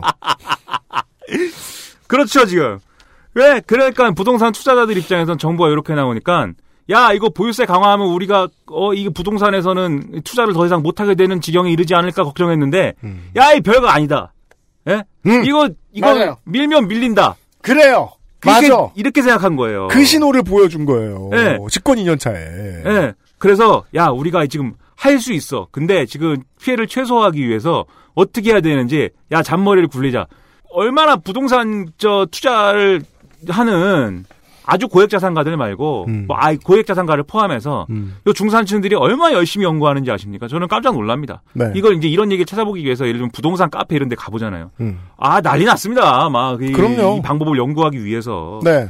그 발렌시아가 모른다 그랬죠? 예. 그 동네 사람들 동네 커뮤니티 이런 데 봐도요. 예. 스니커 resell 하는 법 서로 그 저 지식 나누고 그래요. 아, 그럼요. 아, 동네마다 공돈 벌린다면서. 그래서 저 같은 사람들이 줄도 못 서고 예. 그냥 깨갱하는 거예요. 아, 예. 제가 동네에서 왕따여 가지고 네. 윗집 아저씨가 시끄럽다고 한 번 내려온 이후에 완전 우리 기타도 안 치고. 건물에서 왕따가 돼 가지고 아이고. 아무튼 예 그 뭐야 그래서 이 사람들이 이제 한다는 대응이 지금 이제 언론에 등장해서 언론이 조명하고 이런 대응 크게 두 가지입니다. 첫째는 이른바 똘똘한 한 채. 이게 뭐냐면 다주택자를 지금 타겟팅을 해서 음. 대출 규제나 이런 여러 가지 규제 부동산 규제를 걸기 때문에 음. 그리고 1주택자와 실수요자를 등치시킨 다음에 이 사람들은 최대한 안 건드린다라는 게 이 정부의 입장이기 때문에 음. 그럼 1주택자가 되지 뭐. 이런 네. 다음에 강남에 똘똘한 한 채, 강남에 고가주택 하나를 사는 거예요. 음. 이것도 그리고 나는 대출도 안 받고 현금으로 현금 박치기로 하나를 딱 사는 거예요. 음. 그럼 그 현금 하나만 딱 사도 부동산 가격이 오르는 국면이면은 음. 그 10억짜리 사면은 내 뭐 한 달 후에는 뭐 20억짜리도 될 거야 이렇게 생각하는 거죠. 네. 그래서 이걸 똘똘한 한 채를 보유하는 쪽으로 이 투자 경로를 변경해서 정부의 부동산 대책을 피겨갔습니다. 자, 정부와 부동산 소유자들의 줄다리기를 감상하시는 시간입니다. 아, 그러니까 지금 하시는 말씀은 이 정부의 대책에 대해서 부동산 투기로 돈을 버는 사람들 아니지 부동산 투자로 돈을 버는 사람들의 대응을 말씀해 주시는 거군요. 그렇죠. 음. 요렇게 방향을 바꿨어요. 요 보유세 카드까지 딱 보고 물론 그 전부터 있던 흐름이지만 네. 그 다음에 아, 임대사업자 등록 시에 주어지는 혜택을 활용하는 다주택자들. 음. 요 혜택을 활용을 해서 임대사업자 등록을 하면은 금융권에 대출을 쉽게 해줘요. 음. LTV 막 80% 적용해준단 말이에요. 네. 지금 우리가 이제 그 지금 투기, 투기, 저 투기 과열지구로 묶여 있는 서울에서 이렇게 뭐 빌리려고 하면 아마 LTV가 50%가 40%가 그럴 거예요. 1주택자도 1주택자도 자도 음. 그 지역에 따라서 80% 해주니까는 집을 얼마나 쉽게 살 수 있습니까? 임대사업자 등록만 하면. 네. 어느 정도는 정부가 유도한 것도 있죠. 왜냐하면 건전한 민간임대 시장을 저 발전시켜야 된다 이렇게 봤기 때문에 집을 많이 갖고 있는 다주택자가 음. 양심적으로 음. 임대 소득에 대한 과, 이, 저기 뭐야 세금을 잘 내면서 음. 그리고 막 이 폭력적으로 막 임대료 인상을 안 하면서 임대 사업을 건전하게 그렇죠. 해주면 좋아요. 정부 입장에서는. 일단은 서민 생활의 안정을 빠르게 구현시킬 수 있어요. 그래서 요거를 열어준 건데 네. 이게 이제 그 야 이게 대출이 쉽게 되는 방법이다. 이게 이래가지고 이거 받아갖고 다 갭, 갭 투자를 한다고 난리가 난 거죠. 그렇죠. 이 갭, 개- 갭 네. 투자가 뭐예요? 갭 투자라는 건 저도 뭔지 모릅니다. 하지만 제가 이제 이것이 뭔지 알기 위해서 부동산 카페 등을 뒤져본 결과 예, 이런 얘기인 거죠. 전세 가격하고 매매가 차이가 적은 매물들이 있는데 네, 그거죠. 이런 경우에 전세 가 전세금 돌려줘야 되는 거잖아요, 집주인이. 네. 이 돌려줘야 되는 끼고? 거기 때문에 네. 일종의 빚이지 않습니까? 네. 이건 내가 이 빚을 인수하는 거예요. 그렇죠. 대신에 그러면 예를 들면 전세가 전세가 8천인데 네. 이집 가격이 1억이다. 네. 그런데 2천만 원만 주고 집을 사는 겁니다. 그렇죠. 나중에 어차피 세입자한테 8천만 원 돌려줄 돈은 내가 그 얘기는 내가 이 전인 전 집주인한테 인수를 해서 그래서 그러니까 나는 그건 이제 할인을 받은 거니까 그만큼을 음. 그 돌려 어차피 돌려줄 게 있, 는 네, 거니까 네, 내가 네. 돌려주면 되는 거니까. 네. 네. 그래서 2천만 원만 갖고 집을 사는 거예요, 1억짜리 집을. 그렇죠. 그런 매물 널렸어요. 아 그래요? 그러니까 나는 모르고 그냥 어 이러느니 뭘더빚 어차피 조금 더 받을 수 있으니까 그냥 사자 이렇게 해가지고 사도 그것도 갭 투자예요. 네. 네, 그냥 내가 살 집을 그렇게 하는 거예요. 아 그럼 전세 세입자가 그렇게 사기도 하겠네요. 저도 고민했었어요 신혼집 들어갈 때. 갯모해랑은 상관이 없군요. 네, 하지만 그걸 너무 좋아해서 그 예, 집이 예, 그 갯모에. 예뻐 보이면 집이 갑자기 내게 말을 걸면 네. 종잣돈 1억을 이거 아주 단순하게 제가 서- 단순하게 얘기해서 종잣돈 1억을 가지고 집을 다섯 개를 사는 거예요 그런 식으로. 네. 그 다음에 이 집을 갖다가 전세를 주고 그 다음에 이 한 바퀴 돌리면은 또 돈이 얼마 남을 거 아닙니까? 음. 그럼 집을 또 팔고 네. 집을 팔면은 집, 집 가격이 올랐기 때문에 음. 내가 애초에 2천만 원 주고 집을 샀지만 예를 들면 4천만 원 떨어지기도 하고 이래요. 네. 그럼 또 차액을 가지고 또 집을 또 삽니다. 네. 이걸 계속 해가지고 거래를 계속 해가지고 일종의 그 집값이 상승하는 또 하나의 요인이 되는 게 갭투자라는 거죠. 이게 대도시에서의 삶이죠, 사실. 예, 그래갖고 이거를 되게 많은 사람들의. 예, 이걸 계속 한다고 그래갖고 심지어 이제 보수 언론이나 경제신문에서 예를 든 게, 어, 여기에 이제 이를, 이른바 전세자금 대출까지 동원이 된다. 그래갖고 세입자랑 짜고, 음. 세입자한테 전세자금 대출 받으라고 그런 다음에, 네. 이 갭투자에, 갭투자까지 이제 자금 동원을 한다. 이런 사례까지 이제 막, 막 보도가 되고 이러니까, 음. 이게 그래가지고 지난번에 그 얘기가 그래서 나온 거거든요. 신혼, 아니, 뭐야, 저기, 둘이 합쳐서 7천만 원 이상 버는 사람들에게는 7천만 원 논란. 주택공사가 해주는 전세 보증을 안 해주기로 할 것이다라고 얘기를 꺼냈다가 그거 엄청 욕먹고 또 걷어들였죠. 네. 근데 거기서도 부동산 카페 보니까는 야 그 저기 뭐야 주택 보증을 주택공사한테 안 받고 저기 서울보증보험한테 받으면 된다 막 이래가지고 그걸 또뭐 음, 저. 틈을 찾아갖고 또 연구를 하고 있어. 음. 그게 엄청납니다 그게. 네. 그런데 아무튼- 잠깐만 세입자랑 집주인이 짠다는 거는 전세금을 그렇게 해서 전세자금 대출을 받게 한 다음에 전세금을 올려놓는다는 거고. 그러니까 이 갭투자의 여건을 만든다는 거죠. 갭투자 의 음. 여건을 만든 다음에 서로 사실은 뭐 그걸 나중에 어차피 거- 집을 거래를 할 거를 예정하고 그이 갭투자 의 여건을 만든 다음에 그걸 가지고 이제 그 아까 말씀드린 갭투자의 방식으로 간다는 거죠. 음. 그러니까 그걸 하기 위해서 온갖 방법을 다 동원하는 거예요. 음. 근데 이런 이 포트폴리오를 만들었는데 여기서 이제 결정적 이제 방아쇠가 딱 된 게 박원순 시장이 와 갑자기 여의도 용산 통개발 발언을 싱가포르에서 하- 해버린 겁니다. 네. 여의도랑 용산을 통개발한다라고 하- 한 것에 음. 한것 자체가 이렇게 뭐 없던 얘기를 한 거거나 새로운 어떤 개발 계획을 수립한 것은 아니에요. 그러니까 원래 국책 사업. 예. 원래 있는 사업을 언급한 거랑 네. 그다음에 좀더어좀더 속도를 올려보겠다. 여의도의 경우에는 좀 더 속도를 올려보겠다. 뭐 이런 취지의 발언이었는데 그러니까 여기서 좀 더 속도를 올려보겠다라고 얘기를 한 거는 여의도에 있는 되게 노후한 건물들이 많이 있지요. 그쵸 여의도가 그리고 아까 예. 크게 쓰여야 하는 이제 뭐 MBC 구사옥이라든가 네. 아니면 뭐 시범 아파트 단지라든가 네. 이런 곳들에 대해서 미화 및 정비 이 정도의 가치까지 담고 예, 도시환경 개발 이 정도를 얘기했는데 경제지에서는 다 재개발해준대! 라고 번역해서 때렸던 거예요. 그래서 요걸 딱 보고 우리 투자자들이 어떤 생각을 했냐? 야, 이 정부는 서울 개발도 한다. 음, 이거 뭐 한다, 개발. 음, 그럼 봐라. 이게 신호가 명확한 것이다. 부동산 경기 부양을 네. 이 정부가 포기를 안 했다. 이때부터 오피셜이 됩니다. 예. 이게. 즉 가격은 이 정부 내내 오른다. 그럼 우리가 망설여야 될 이유가 뭐가 있느냐? 사. 그러니까 예. 더 상황이 심각해지는 과정으로 간 거죠. 네. 그래서 부동산 가격이 무슨 뭐 난리가 나고 보수 언론이 야 어 이 이 정부가 부동산 잡는다고 무슨 뭐 어? 얘기하더니 뭐 하나 뭐 제대로 되는 게 없구만 큰일 났다 이거 뭐 이러면서 막 써져 있기니까 음, 어 이제 정부도 가만히 있- 있으면 안 되죠. 네. 그래서 일단 제, 제 생각에는 박원순 시장한테 전화를 했을 것 같습니다. 전화를 해서 빨리 취소하세요 그 발언을 지금 큰일 났습니다. 예? 박원순 시장이 어떻게 답변했을지 제가 예측할 수 없, 있겠습니까? 어떻게 제가 박원순 시장 친구도 아니고 그렇지만 대충 아는 척을 해보자면 어 난 그런 말을 한 적이 없는데 이랬다가 어, 제 말은 그게 아니에요. 이랬다가 이제 그래도 사과를 하라면 이러고서 물러섰을 것이다. 박원순 시장님 죽고 싶습니까? 이렇게 교통부 교통부 장관이 교통 그 국토 교통부 장관 김현미 장관이 박원순 시장이 한번 죽어 보게 보시겠습니까? 한번 이러면 이래 가지고 박원순 네. 시장이 알겠어요. 이렇게 해 가지고 그랬을 가능성이 높다. 예. 그뭐 아무튼 간에 이 발언 취소해 버렸어요. 음. 그리고 그 다음 날 정부가 음. 827 대책이라는 거를 발표를 합니다. 네. 근데 이게 또 급조된 대책일 수밖에 없는 조건이었기 때문에 이 투기 지역, 투기 과열 지구, 조정 대상 지역이라는 이제 구분이 있는데 음. 요게 이제 뒤로 갈수록 이제 규제가 이제 단계가 낮은 거예요. 음. 그래서 이 부동산이 좀 들썩이기 시작하면 조정 대상 지역 지정을 해가지고 네. 뭐 대출 규제 같은 거 하고 이게 더 심해지면 투기 과열 지구로 지정을 하고 음. 완전히 난리가 나면 투기 지역으로 지정을 하는 이게 단계인데 네. 어쨌든 여기 들어가는 이제 지구 내지는 이 지역들을 좀 늘리고 음. 그 다음에 에, 항상 이런 부동산 가격 문제가 벌어지면은 수요가 많은 곳에는 공급을 내 가지고 가격을 떨어뜨려야 된다 이런 논리가 항상 등장하지 않습니까? 네. 그래서 그 더지요. 그 문제 제기를 일부 받아들여서 음. 수도권 내 30만 원 이상의 주택 공급을 확대하겠다 이 기본적인 줄기를 그냥 이제 발표를 해버립니다. 네. 근데 이 부동산 투자자들 입장에서는 이것도 뭐 그렇게 센 카드 아니다. 음. 그리고 뭐 어떻게 보면 호재도 있다 이게 이러면서 왜냐하면 투기 지역으로 지정을 한다는 것은 거기는 앞으로 가격이 더 오른다 어쨌든 간에 여러 가지 규제가 있는 거지만 앞으로 더 오를 지역이다라는 얘기다 이렇게 막 받아들인단 말이에요. 그리고 네. 우리는 투기 지역이기 때문에 걸리는 규제 이런 걸 다 피해갈 수 있다. 음. 어떻게 방법을 찾아내든지. 우리는 어떻게든 예. 그냥 밀리지 않는다. 앉아서 당하지 않는다. 예.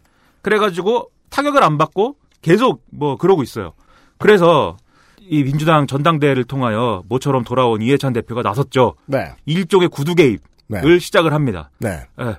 뭐라고 했냐면 3주택자와 초고가 주택을 대상으로 종부세 강화해야 된다. 음. 예, 이 얘기를 먼저 했고 네. 그 다음에 공급을 막 어, 대폭 확대할 것이다. 음. 이걸 막 구체적인 얘기는 물론 없어요. 아까 말씀드렸듯이 구두 개입, 즉 신호를 주는 것이기 때문에 네. 구체적인 대책을 만들어서 얘기하는 게 아니라 아, 뉘앙스를 주는 겁니다. 예찬 대표는 강력한 구두를 가지고 있어요. 예. 네.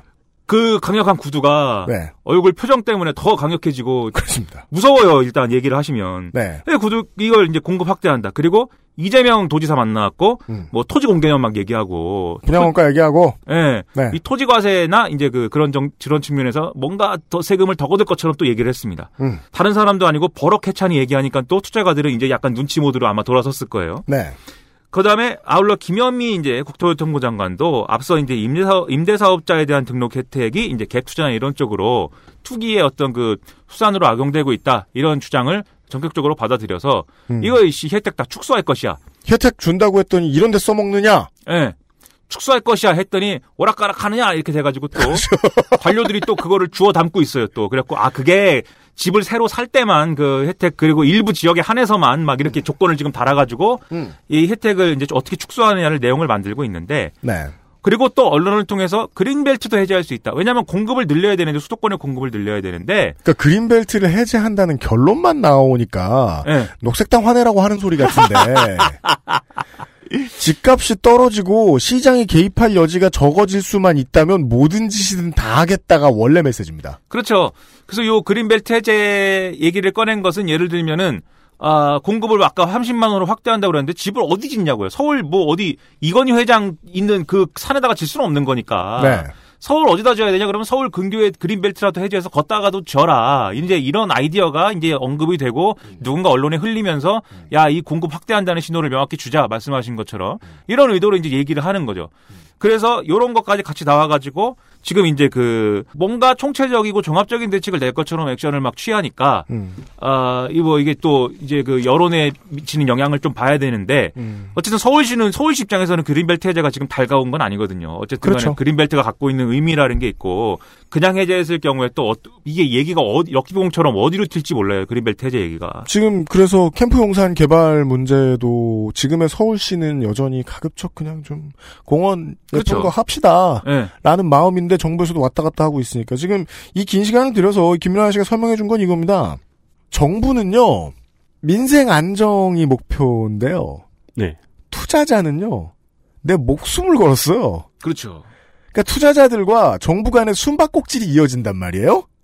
그러면 한 가지 정책을 가지고 뚜벅뚜벅 걸어갈 수가 없습니다. 이거는 그, 돈 장난이라서. 그 전자담배 피시는 분들은 음. 이그 전자담배 액상을 직접 이제 제조해서 김장해서 피시는 아, 분들이 많잖아요. 브레이커. 네. 네, 네. 그렇다 보니까 이제 문제가 되는 게 커터. 니코틴을 어떻게 들여오느냐인데 니코틴 과세됐죠. 예. 네. 보통 중국 통해서 직구를 하는데 이제 퓨어 니코틴은 수입이 안 되도록 음. 법이 바뀌고 그 니코틴 어. 관련해 가지고 법이 계속해서 바뀌어 왔어요. 네. 근데 우리나라에서 그 니코틴을 직구하는 유명한 사이트가 있는데 음. 거기서 이제 가끔씩 저는 들어가서 이제 보고 그러거든요. 재미 삼아서. 음. 근데 어느 날 갑자기 팝업창이 뜨는 거예요. 음. 언제나 그렇듯 우리는 방법을 찾을 것입니다. 아니 고작 니코틴 투자자도 이렇게 방법을 찾는데 네. 한국에서 부동산 투자자가 정부한테 쉽게 질 거라고 생각하는 게 너무 순진한 거 아닌가요? 그렇죠. 요 질문을 던지고 그 다음 원인을 또 찾아봐야죠. 우리가 스타크래프트를 얼마나 잘합니까? 다 이유가 있어요, 우리가 잘하는 게. 그렇습니다. 네? 이런 거는 우리가, 우리 한국인이 말이에요. 네. 뭘, 뭘 하지 말라고 그랬는데 그 하는 방법을 찾아내는 건 제가 볼 때는, 아, 세계 국급입니다. 음. 애초에 뭐가 문제냐, 그러면. 음. 뭐가 문제냐, 이걸 한번 짚어보자고요. 예를 들면 이런 얘기가 있습니다. 이명박 박근혜 때는 아니 네가 뭐라고 떠들어도 이명박 박근혜 때는 집값이 어느 정도 잡혔다. 음. 어느 정도 잡혔는데 이 정부 들어서 이렇게 치솟는다는 것은 음. 이 정부 잘못하고 있는 거 아니냐? 근데 이제 그 얘기도 맞는데 음. 같이 고려해야 될 게 이른바 이제 경기 요인입니다. 음. 경기가 바뀐 어떤 그 영향이 있다는 것이죠. 예를 들면 참여정부 당시의 경우에는 글로벌 금융위기의 직전 상황이지 않았습니까? 네. 글로벌 금융위기라는 게 2007년 말부터 시작해가지고 2008년이 되면서 막 난리가 나는 것이기 때문에 네. 그때도 이제 부동산 거품이 미국에서 꺼지면서 시작된 문제죠. 게다가 또 2000년대 초중반이 한국 경기가 단기간에 워낙에 활황이 갑자기 됐었기 때문에 네. 그때 이제 그 늘어난 유동성들이 그것이 어떤 그 미국 발이든 음. 아니면 뭐 어떤 그 국내 발이든 간에 음. 늘어난 유동성들이 부동산 시장으로 유입이 되면서 부동산의 자산 거품이 최대가 되던 그런 시기였어요. IMF 이전에는 자산이 늘어나면 그걸 가지고 조금 더 모험, 주식에 투자를 하든지 사업을 더 하든지 네. 뭔가를 더 늘렸는데 IMF를 겪고 난 뒤에 오랜만에 활황이 2000년대 초중반에 찾아왔어요. 사람들은 부동산을 찾기 시작했습니다. 예전보다 훨씬 많이. 그렇죠. 그리고 그때 당시에 이제 정책을 담당했던 참여정부 인사들이 아, 후일담으로 얘기하는 것은 당시의 부동산 가격 폭등이 이제 참여정부 실패의 하나의 또 그 요인이다 이렇게들 많이 얘기를 하잖아요. 음. 근데 그 이유 중에 하나는 이 경기 요인이 분명히 있었다. 음. 그리고 이제 어떤 사람은 그런 얘기도 합니다. 만약에 참여정부의 뭐 나름의 부동산 정책이 없었으면 더 폭등했을 수 있다 이렇게 얘기하는데 음. 그건 뭐 근데 역사에 가정은 없는 거니까 잘 모르겠고 네. 그다음에 이제 굳이 얘기하자면 이 경기 요인과 더불어서 이제 당시의 부동산 정책에 잘 안 됐던 한- 또 하나의 원인이 이제 관료와 기득권의 저항이 있고 네. 그다음에 부동산 이들의 부동산 부양에 대한 미련이 있다 이렇게 짚는 목소리가 많아요. 음. 그때도 예를 들면 종부세 만들 때도 음. 어, 나서서 반대한 거는 당시에 이현재 부총리였거든요. 이현재 네. 경제부총리가 음. 부동산 부양이라는 거를 우리가 쉽게 그렇게 죄악시할 수 없는 것인데 음. 종부세 도입해가지고 그 문제를 이제 그 더 이상 쓸 수 없게 되면 안 된다라는 논리로 중간에 반대를 하고 뭐 이런 기록들이 나와요. 지난번에 아저씨가 이야기했던 대로 어, 관료들은 전통적인 수법을 좋아하죠. 그렇죠. 부동산이 경기를 부양할 수 없게 만들면 한국 경제는 무너질 수도 있다. 네. 늘 말씀드리지만 부동산이 무너지면 은행이 무너지고요. 다 담보로 잡고 있기 때문에. 은행이 무너지면 은- 사회가 무너지고 예, 은행이 무너지면은 가정이 뭐, 무너지고 어, 그 공장이 무너지고 기업이 무너지고 사람들이 기업이 무너지면은, 예, 우리가 손이상은 무너지고. 좋아하고 예, 그렇죠. 그래서 이제 네. 관료들은 그렇게 얘기하는 거죠. 우리는 방법을 찾지 않을 것이다. 늘 그렇듯이. 이대로 할 것이다. 내가 잘하는 걸로 할 것이다. 예. 나 스타크래프트 2가 나오든, 예, 뭐 롤이 나오든 난 안 한다. 난 스타크래프트 1만 한다. 예. 어, 마재윤이 뭐 하든지 아프리카에서 하든지 말든지 난 이거 한다. 네. 그러니까 아무튼 간에 그것이 이제 있었는데 반면에 이명박 박근혜 정권의 경우에는 글로벌 금융위기의 여파가 계속 이어지던 시기죠. 이때는 이제 그 유동성들이 많이 이제 그 흡수되기도 했고 네. 그 다음에 그 안전자산 이런 쪽으로 많이 갔기 때문에 음. 이 부동산으로 많이 안 오던 시기입니다. 이 지금 부동산 때문에 글로벌 금융위기가 터졌기 때문에 음. 부동산에 약간 그 소극적이던 시기예요. 네. 그래서 이때는 여러 가지 우리 이명박 대통령의 여러 가지 꼼수에도 불구하고 음. 건설 경기가 그렇게 막 확 오르지 않, 않을 수밖에 없는 시기였어요. 어맹푸 시절 박근혜 초기 시절 이때 보면은요 그 투자 상품 상당수가 어, 해외 국채 금 네. 이랬었어요. 예. 네. 안전자산이죠. 네. 그리고 이 정부 들어서는 이제 이제 그 이 글로벌 금융위기가 어 어떤 수습되고 해소되는 궤도에 오른 그런 상태입니다. 그래서 미국의 이제 금리 인상 프로세스 계속되죠. 트럼프가 금리 인상 안 하면 안 돼요라고 하는데 제롬 파월 어, 연준 의장이 무슨 소리입니까? 난 모릅니다. 이러면서 계속 올해 내 올해 안에만 금리 인상 더 한다는 거 아니겠어요? 음. 그런 얘기를 계속 하고 그래 금리 인상을 한다는 것은 경기가 좋아졌기 때문에 하는 것이기 때문에 경기가 나쁘면 계속 돈을 풀 건데 미국 경기는 살아나고 있습니다. 살아났습니다. 예, 더 이상 돈을 풀지 않아도 되니까 금리 인상하겠다는 거거든요. 즉 유동성의 확대. 예. 그리고 트럼프 행정부가 대규모 감세에 나섰어요. 그 감세를 엄청나게 해줘가지고 네. 이것도 단기 부양책이기 때문에 이래갖고 또 유동성이 풍부해졌습니다. 에라 모르겠다 중간 선거다 이것들아. 예, 그래서 세금 내지 마. 유동성이 확대되는 국면이에요. 이 네. 세계적으로. 돈들이 막 돌아다니고 있는 거군요. 그렇죠. 그래서 이것의 영향으로부터 우리도 자유롭지는 않은 것이고 이 돈들이 부동산 시장으로 몰릴 수 있는 하나의 경로는 있다는 것이죠. 땅으로 갖다 박을 쩐이 들어왔다. 예. 근데 뭐 모든 원인을 앞서도 말씀드렸듯이 뭐 여기서만 찾을 수는 없는 것이고 분명히 이제 부동산 대책 자체가 이제 불러온 문제도 있죠. 근데 그걸 이제 우리가 따져보려면 애초에 그럼 이 정부의 부동산에 대한 구상은 뭐냐 이걸 이제 짚어봐야 된다는 것이죠. 음. 그것과 지금 상황을 비교해봐야 되는 것이죠. 네. 이 정부 부동산 정책에 대한 철학이라는 거는 이 김수현 사회수석이 음. 어, 참여정부에 청와대에 있다가 네. 이명박 정권 때는 집에 계셨 계시면서 세종대에서 이제 뭐 교수를 하시지 않았습니까? 음. 원래 교수니까. 그때 이제 쓴 책이 있어요. 제목이 부동산은 끝났답니다. 네. 제목이 부동산은 끝났다는데 내용은 부동산이 끝난 얘기는 아니에요. 거짓말이죠. 제목을 이렇게 세게 달아가지고. 네. 근데 아무튼 어, 무시무시한 책. 근데 이 책에 지금 나오는 부동산 정책에 대한 이런저런 얘기, 논쟁, 쟁점 다 있습니다 여기. 네. 이미 여기 다 있어요. 네. 이거를 읽어보면은 음. 지금 상황을 청와대가 어떻게 보고 있을 건지, 음. 그 다음에 어떻게 대응하고 있는 건지, 음. 지금까지 내놓은 정책의 의미가 뭔지를 다 알 수 있어요. 맵이 보인다. 예.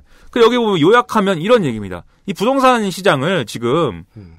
여러 가지 정치적 문제와 사회적인 이런 조건들의 문제가 있기 때문에 한 방에 그냥 다 모든 조건을 이제 일방적으로 다 뒤엎을 수는 없다. 네. 기본 그걸 분명히 하고 있어요. 그래서 자가, 그 다음에 공공임대, 그 다음에 민간임대, 이 삼박자가 각각의 역할을 이제 건전하게 할수 있도록 유도해 줘야 되고, 네. 한쪽으로 쏠리지 않게 해야 된다. 이걸 이제 명확하게 하고 있어요. 네. 그리고, 여기서부터가 국가 운영과 그 부동산 소유자 혹은 세입자로서의 국민들의 입장이 갈리는 겁니다. 그렇죠. 이 세 가지의 역할을 골고루 이게 저 배정을 해놓고 잘 돌아갈 수 있도록 그 파워 밸런스 유지해주는 일이 국민이 관심을 가져도 가질 일이 아니잖아요. 그렇죠. 네. 그래서 이 얘기가 뭐냐면 자가주택 소유자의 경우에 자가주택을 통한 이제 그 어떤 그 부동산 상승의 어떤 그 시세 차익을 뭐 내가 거둔다는 것에 대해서 그것을 뭐 막거나 죄악시하지 않겠다는 거예요. 그러니까 기껏해야 네 인생에 뭐 저 이사 몇 번 갈 거야. 그걸 그렇죠. 해. 다만 그걸 어떤 자산 거품 형성의 맥락에서 뻥튀기 하고 이런 거는 잡는 거지만 음. 어쨌든 뭐 네가 부동산을 거래를 해가지고 돈 번다는 것에 대해서 크게 뭐 하지 않는다. 음. 건전하게 하는 것이면 네. 그다음에 공공임대주택 이거는 저소득층의 어떤 입장에서 공공임대주택을 보급하는 음. 그거 뭐 포기하지는 않는다. 음. 그리고 그 다만 공공임대주택으로 다 메꿀 수 없기 때문에 민간임대 시장을 키워가지고 음. 그들이 건전한 이제 아까 말씀드린 임대 임대 사업을 하도록 만들어가지고 음. 이걸로 공공임대 주택으로 다 이 어떤 채우지 못하는 임대 수요를 확충한다. 이 말은 계속 유피님이 말씀하신 것처럼 민간 임대 시장을 무리로 끌어올리겠다. 그렇죠. 예, 그게 가시- 지금까지 그 안민주 정부 그 9년 동안에도 계속 하고 있던 일이에요. 그렇죠. 임차인들을 보호하기 위한 법들을 계속 만들어내고 임대료의 상승을 막아서는 법들을 만들어냈는데 그 동안은 뭐 쓸모가 없었어요. 왜요? 다 암시장이었으니까. 그렇죠. 네. 고 이제 건전한 시장을 만들어 놓으면 그 시장에는 근데 정부가 일정 부분은 개입한다. 그게 뭐냐면 임대료 상한제라든지 음. 그 다음에 지금 뭐 어 그 세입자를 괴롭히잖아요 집주인이 이런 건 못하게 한다 제도적으로 음. 요렇게 부동산을 안정시킨다 그리고 공공임대주택의 경우에 예를 들면은 정부 주도의 공급 확대 어디 택지 조성해가지고 거기다 막 때려박고 이런 거는 할 수 있지만 음. 어 리스크를 최소화한다 는 것이에요 그래서 왜냐면 돈도 들고 음. 뒤에서 얘기할 좀 부작용들도 있고 해서 음. 요런 거는 예를 들면은 지금 있는 도시재생이라든지 지금 일가에서 얘기하는 이제 재건축이나 재개발하고 맞닿는 지점이 분명히 있는 건데 그렇죠. 요런 것도 안 하지는 않는다. 음. 다만 이제 그 리스크를 최소화하면서 하겠다. 이렇게 다 써 있어요. 네. 그러니까 이 로드맵대로 가는 거예요. 지금 정부의 부동산 정책은. 음. 그요 로드맵을 얘기하면서 반드시 이제 나오는 쟁점이 몇 가지가 있는데 첫 번째는 이제 마- 지금 그 쟁점을 광고를 듣고 할게요. 아 그렇군요. 네. 네. 그 저기 출연료를 드린 만큼만 방송을 좀 하셨습니다. 저희가 착취 중이에요. 네. 원하지 않는 착취를. 한 시간 지났어. 아무튼 부동산은 끝났다라는 책을 봐주시면 좋겠습니다. 부동산이 안 끝났다는 얘기를 하고 있습니다. 네, 거의 거의 근데 뭐 오늘 할 거 거의 마무리가 되고 있네요. 네. 그것은 알기 싫다는 나의 마지막 시도 퍼펙트 25 전화영어에서 도와주고 있습니다. XSFM입니다.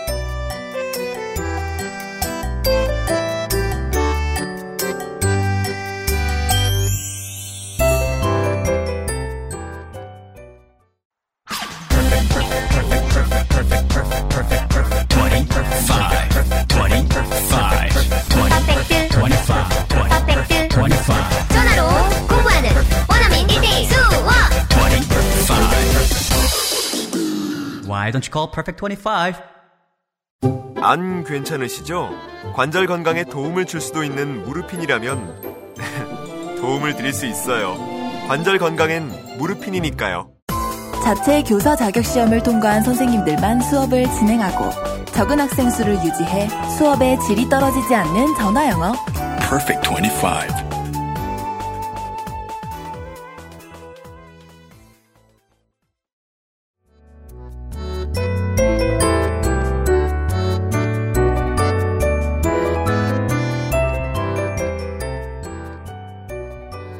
몇 가지 쟁점이 있는데 네. 공급 확대 논란. 이건 뭐냐면 보수 언론하고 경제신문은 지금 부동산 가격이 오르는 게 수요가 많아서 그렇다. 음. 사고 싶은 사람이 많아서 그런 거다. 네. 근데 이유가 어쨌든지 간에 일단 집을 많이 만들어줘야 될 거 아니냐. 살 게 많으면 함정 여기서 함정이 있죠. 그러니까 신발이 없어 신발을 사고 싶은 사람하고 저하고 등치킨 거예요. 음, 그쵸. 신발 많, 그러니까 수집가 새끼하고. 그리고 네. 심지어 신발을 팔고 막 그렇죠. 예, 나는 고가 데서 팔고 막 예. 줄서 있다가. 판 돈으로 신발 3개 또 사고. 그렇지. 예. 그거라고. 예. 그래서 신발을 무조건 많이 만들어줘야 된다고 했는데 이게 공급 확대가 예를 들면 부동산 가격의 영향을 그러면은 어, 이 음의 영향을 안 주느냐 줄 수도 있는 거예요 사실 음. 안줄 수도 있지만 줄 수도 있는 거예요 그래서 뭐 전적으로 옳은 말도 아니고 전적으로 틀린 말도 아니어서 음. 정책을 잘 만들면 그런 공급 확대가 어, 어떤 대안이 될 수도 있을 겁니다. 음. 근데 여기에 대해서 김수현 수석의 견해는 뭐 이런 얘기예요. 네. 이게 예를 들면 공급을 확대한다고 할때 아까 말씀드린 어디다 할 것이냐 음. 그린벨트 해제 이런 것이 대안인데 지금 이제 왜냐면은 갑자기 어디다가 뭐 폭탄 떨어뜨리듯이 할 수 없는 거니까. 음. 근데 그런 경우에는 두 가지 점에서 한계가 있다는 겁니다. 첫째는 결국 수요가 몰리는 것은 강남권인 거고 이런 네. 수요가 몰리는 지역들이 있어요. 저 음. 요즘에 마용성이라고 그러잖아요. 네. 아 이게 마왕성인가 이게 그래갖고 씨, 이게 마포 용산? 성동. 예? 네. 그런데 이게 뭐 마포 용산 성동 네. 이렇게 몰리는 데에 접근성이 좋은 지역의 공급이 확대가 돼야 효과가 있는 것이지 네. 여기랑 상관도 없는 데다가 울릉군. 예 하다못해 막 경기 포천 연천 뭐 네. 예? 이런 데다가 접어야 소용이 없다는 거예요 거기는 포천 연전 잘 나가요, 요새. 아무튼. 아 그렇구나 잘 네, 나가는 새로 또 도로 뚫려가지고. 그래요? 네. 어, 저 맨날 뭐 예비군 가고 이럴 때 아직 시골이었는데. 어, 지금 도로 확 깨끗하게 뚫려가지고. 네. 거기다가 이제 남북 관계가 안정되고 있기 때문에 안 무서운 곳이 없어요, 부동산으로 말할 것 같으면. 옛날에 뭐, 포천, 이제 못 사, 돈으로. 어, 막걸리밖에 없었는데. 뭐저 통일로 주변 쭉 이제 어? 네. 기대감이 오르고 있고 그래갖고 이런 경우에는 이제 수요를 충족시키기에 이런 이런 수요가 몰, 몰리는 지역하고 떨어져 있으면 네. 교통 접근성이나 이런 게 떨어지면은 수요 충족에는 한계가 있다라는 거고요. 맞습니다. 둘째는 이렇게 공공임대 주택이 이제 그 공급이 됐을 경우에 음. 이 지역에 저소득층이 몰려 살게 되고 네. 그러면 요 지역이 개토화된다. 맞습니다. 이, 이 저소득층만 모여 사니까 그 지역에 이제 어떤 경기나 이런 것들이 안 좋아지고 음. 또 치안이나 이런 것들 물- 무조건 저소득층이 범죄를 일으킨다는 게 아니라요. 음. 여러 가지로 치안 문제나 이런 것들이 발생할 수 있고 네. 그런 경우에 무력화될 수 있고 그래서 이제 개토화되는 것이 문제다라고 지금 얘기를 해요. 도시계획은 원래 그걸 신경 씁니다. 그렇죠. 예. 또 뭐 김수현 수석의 이런 견해와는 별개로 이제 그린벨트 해제 자체가 이제 도시를 중심으로 하는 이런 갈등과 모순을 심화시킨다 이런 주장도 있죠. 이 뭐 그린벨트라는 게 어떤 그 수도권의 허파 뭐 이런 건데 음. 그렇죠. 그걸 이렇게 함부로 풀어가지고 음. 해 하면 안 되지 안 되지 않느냐 뭐 이런 얘기 있으니까 네. 어쨌든 그런 것도 다 고려하면은 그린벨트 해제를 통한 공급 확대는 이제 한계가 있는 것이고 음. 근데 요 그린벨트 해제에 대해서는 요즘에 보수 언론과 경제신문도 음. 아 그건 안 되지요 뭐 이렇게 나와요. 그래갖고 나는 네. 야이 사람들이 참 환경을 많이 생각하는 그러한 음. 좋은 시대가 됐구나 이렇게 생각했는데 아닙니다. 네. 그린벨트 해제할 게 아니고 빨리 재개발 재건축 해주세요. 무슨 소리입니까? 이 얘기를 하는 거예요. 도심에 재개발하고 재건축 용어가 차이가 있는데 그 주택들을 싹 밀어버리고 거기 아파트를 지면은 그게 이제 재개발이고요. 그렇죠. 그다음에 무너져가는 아파트를 다시 지라 그러면 그것이 재건축이에요. 재건축입니다. 예. 가장 좋아하는 건 재건축입니다. 예, 재건축. 네. 그래서 빨리 이걸 해줘라 이거를. 네. 예? 그래야 된다. 이게 사실은 강남권에 아파트를 갖고 있는 음. 강남이든지 목동이든지. 진심을 대변해 주는 거죠. 예, 이런 데 갖고 있는 사람들이 염원이 염원. 그냥 재건축도 아니야. 종상향을 한 세 배로 해주세요, 시원하게. 그렇죠. 내가 그걸 믿고 20년 동안 살았는데. 그렇죠. 왜냐면 실제로 그렇거든요. 저, 저도 이제 그, 청취자 여러분들 그냥 진심을 담은 제보를 한번 해주세요. 나는 이제 한 집 투자로 한 20년 동안 뭐, 뭐, 대치동 음마 아파트 이런 데 살았어. 네. 그동안 내가 늙었잖아. 네. 그거 어떻게 사셨어요? 뭘, 뭘 믿고 사셨어요? 난 너무 궁금한 거예요. 왜냐면 나는 거기 사는 사람들 이렇게 보고 있으면은 정말 우울해 죽으려 그런단 말이에요. 진짜 집이 쓰레기 같아. 근데 그거 기다리면서 정말 20년, 30년 간다고. 그렇죠. 저 그러니까 하려던 얘기는 경제지는 마음속 깊은 곳을 빨리 대변해 준다는 거죠. 그렇죠. 지금 우리 지금 급한 게 그게 아니라니까. 그건 서민들을 위한 거고 네. 우리는 종상향 재건축. 예. 근데 요거에 대한 김수현 수석의 또 견해가 있습니다. 이런 도심 개발이라든지 이런 것들이 부동산 이 가격의 안정화를 결과적으로 뭐 불러올 수 있는 방법도 있을 것이다. 음. 있을 것인데 그렇게 될 경우엔 뭐냐면 그거 처음에 기대감을 갖고 이제 뭐 할 수 있지만 음. 과정에서 원주민이 밀려난다. 그렇죠. 그런 사례에 숱하지 않느냐. 음. 원주민이 밀려나고 거기를 이제 부자들이 채우는 이 문제는 결국 사회적인 리스크를 감당해야 되는 문제이기 때문에 네. 그냥 용인할 수 없는 문제다. 음. 그래서 도심 개발을 뭐 그게 재건축이 됐든 재개발이 됐든 그런 걸 하더라도 네. 음. 이 원주민이 밀려나는 문제를 방지하거나 최소화할 수 있는 방식으로 해야 된다. 그러기 위해서는 지금과 같은 음. 지금 당신들이 요구하는 어떤 그런 형태의 재개발이나 재건축은 어렵다. 어렵다. 이게 이제 그 김수현 수석이 쓴 책에 있는 뭐 그런 얘기들이에요. 집 고쳐줄게. 원래 네. 건물이라는 거는 유럽 도시처럼 네. 사람보다 늙은 게 건물이요. 그렇죠. 그리고 살자. 예, 그, 그 건물이 그래서 그 오래된 건물 멋있다고 재건축하면 뭐 하나씩 남기라고 그랬다. 그 법도 있잖아요. 대출 규제하고 은행 목 죄어 가면 아주 천천히지만 불가능하진 않습니다. 예. 예.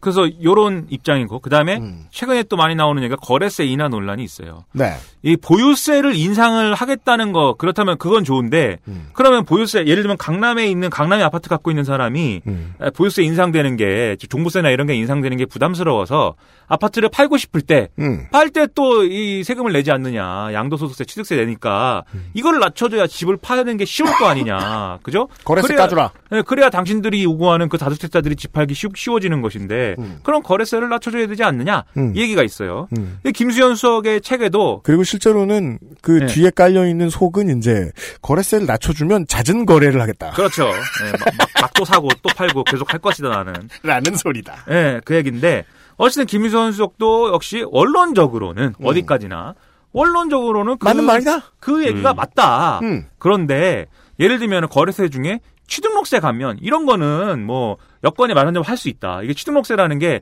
내가 예를 들어서 주택 거래를 했을 때그 주택이 내 이름이라는 거 등기 내고 이럴 때 하는 거잖아요. 음. 취득, 그다음에 취득세는 이제 취득했다는 거 신고할 때 내는 거고 네. 등록세기라 등록세는 등록할 때 네. 등기 등록할 때 내는 거고 음. 그거 뭐 많지도 않고 음. 그런 건 이제 감면할 수 있는데 문제가 양도소득세다. 음. 양도소득세라는 것은 어쨌든 간에 개념상으로는 집을 팔때 네. 팔때그 파는 가격에 대해서 내는 거 아니에요? 음. 그런데 이 양도소득세라는 개념이 뭐냐면은 어, 일종의 사후소득세 개념이다. 그래서 부동산의 시세 차익에 대한 부분도 있지만 네. 그 부동산을 사서 파기 팔기에 이르기까지 음. 이 어떤 양도세를 내는 사람의 입장이라는 것은 그 부동산을 그냥 갖고 있다가 가격이 올라서 파는 게 아니잖아요. 그동안 얻은 그 부동산을 또 저 임대를 줘가지고 네. 임대를 줘가지고 얻은 소득이라든지 이런 것들이 다 포함되어 있는 거 아닙니까? 음. 그래서 양도소득세를 중과세하거나 합산과세 뭐 이게 한 해 두 채 이상 팔 때 과세 표준을 그 두 채를 합산해 갖고 이제 그 과세 기준을 계산을 한다는 것인데 네. 이렇게 좀 중과세하는 주요 논리가 이거예요. 당신이 집을 저 갖고 있던 동안에 음. 이 집으로 얻은 수익이 있는데 네. 그 수익에 대한 과세를 해야 된다. 그게 과세 표준이죠.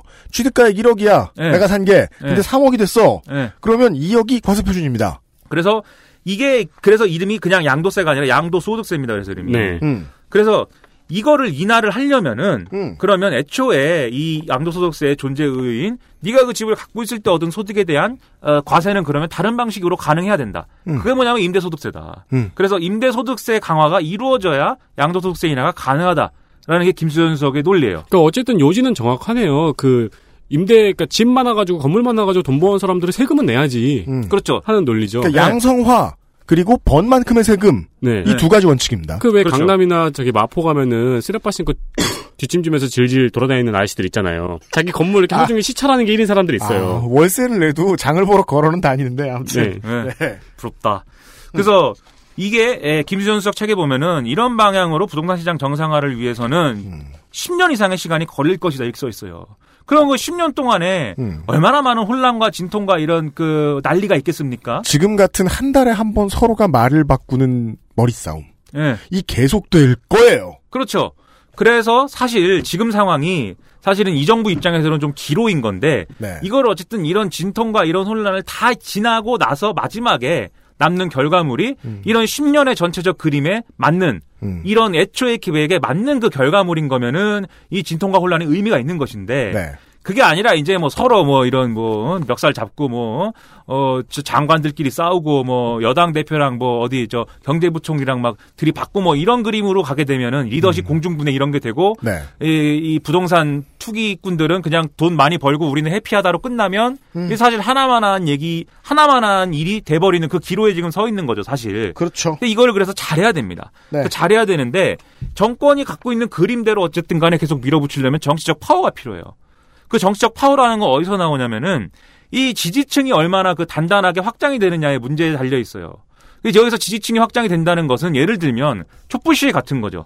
촛불 시위라는 게 가능하고 박근혜 탄핵이 가능했던 거는 거기에 이런 뭐 우리의 이른바 이제 진보, 예? 저 같은 입진보, 운동권 이런 사람들이 뭐 많이 나온 것도 있지만 아무거나 옹호하고 막 예, 저는 아니 옹호를 안 한다니까요 아무것도. 자기 자신 옹호하고 아니 운동권들. 운동권들은 예? 남 욕만 하고요. 도대체 이 부동산에 대해서 모른다고요 운동권하고 또.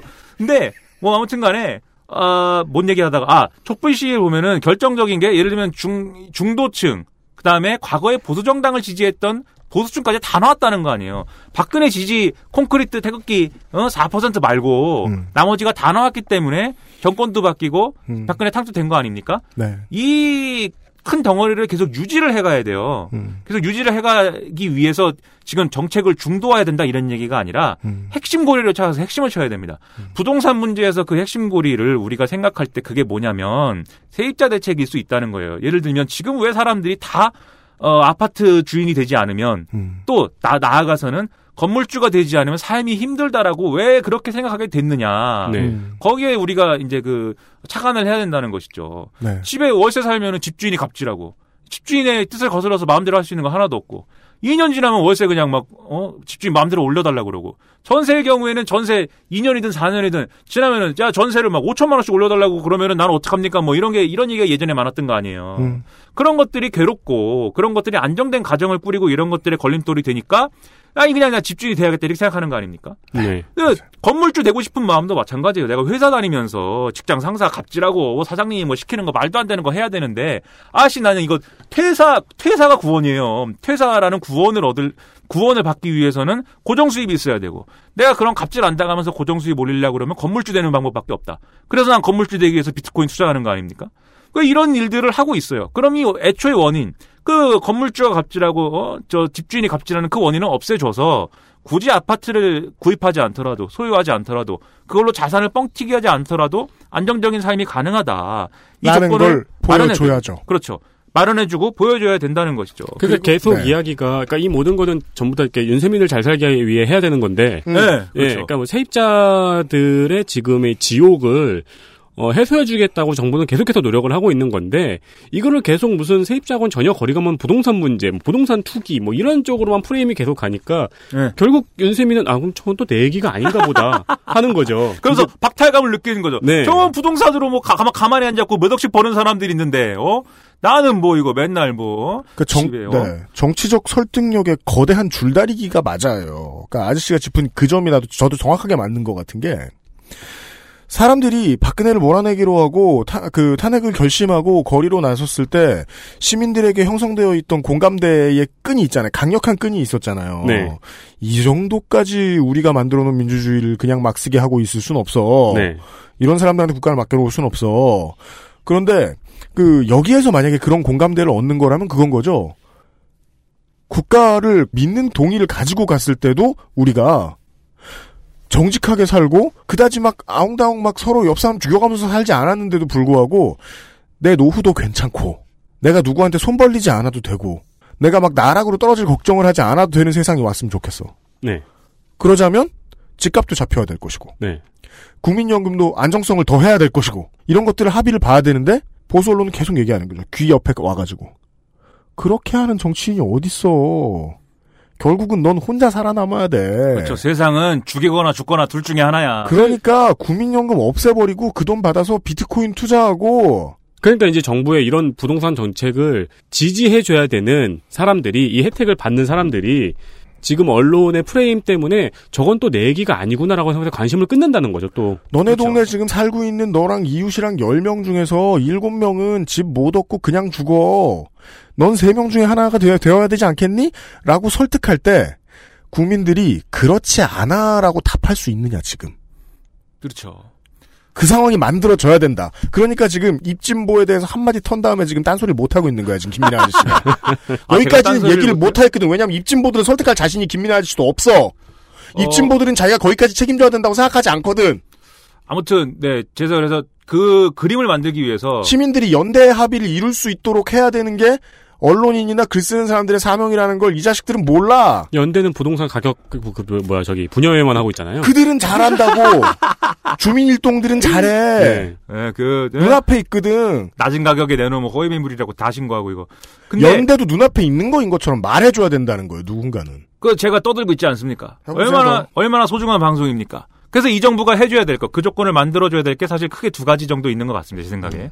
첫 번째는 어쨌든지 간에 고소득자하고 고액자산에 대한 과세는 강화해야 됩니다. 음. 그게 뭐 점진적이 되는 것도 좋고 아무튼 단계적이 되는 것도 좋고 야 다 좋은데 어쨌든 강화돼서 사람들이 야 이 정부가 확실히 저 1% 부자한테는 아니면 뭐 10%도 좋아요. 10% 부자한테는 확실히 돈 걷는다. 확실히 세금 걷어갖고 저 투기를 하는 것에 대해서 어, 투기를 못하게 한다. 확실히 돈 장난 못하게 한다. 이 신호를 분명하게 이제 줘야 되는 것이고 안 듣는 사람은 안 들으니까 제가 자신 있게 여기서 얘기할 수 있어요. 어, 일부 부자, 무조건 반대할 일부 부자들과 보수 언론들을 완벽하게 속여가면서 해야 돼요. 네, 혹은 저항할 수 없는 프레임을 만들어가면서 하든가. 네. 네.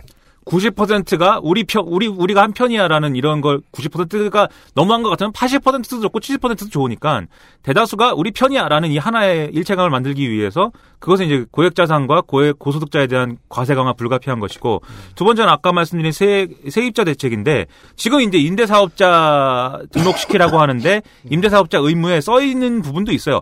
세입자한테 4년 또는 8년 거주. 이건 이제 2년씩 두 번 하든지 4년씩 두 번 하든지 임대 계약을 두 번까지는 보장을 해줘야 되고, 그 다음에 임대료 인상률 상한은 연 5%다.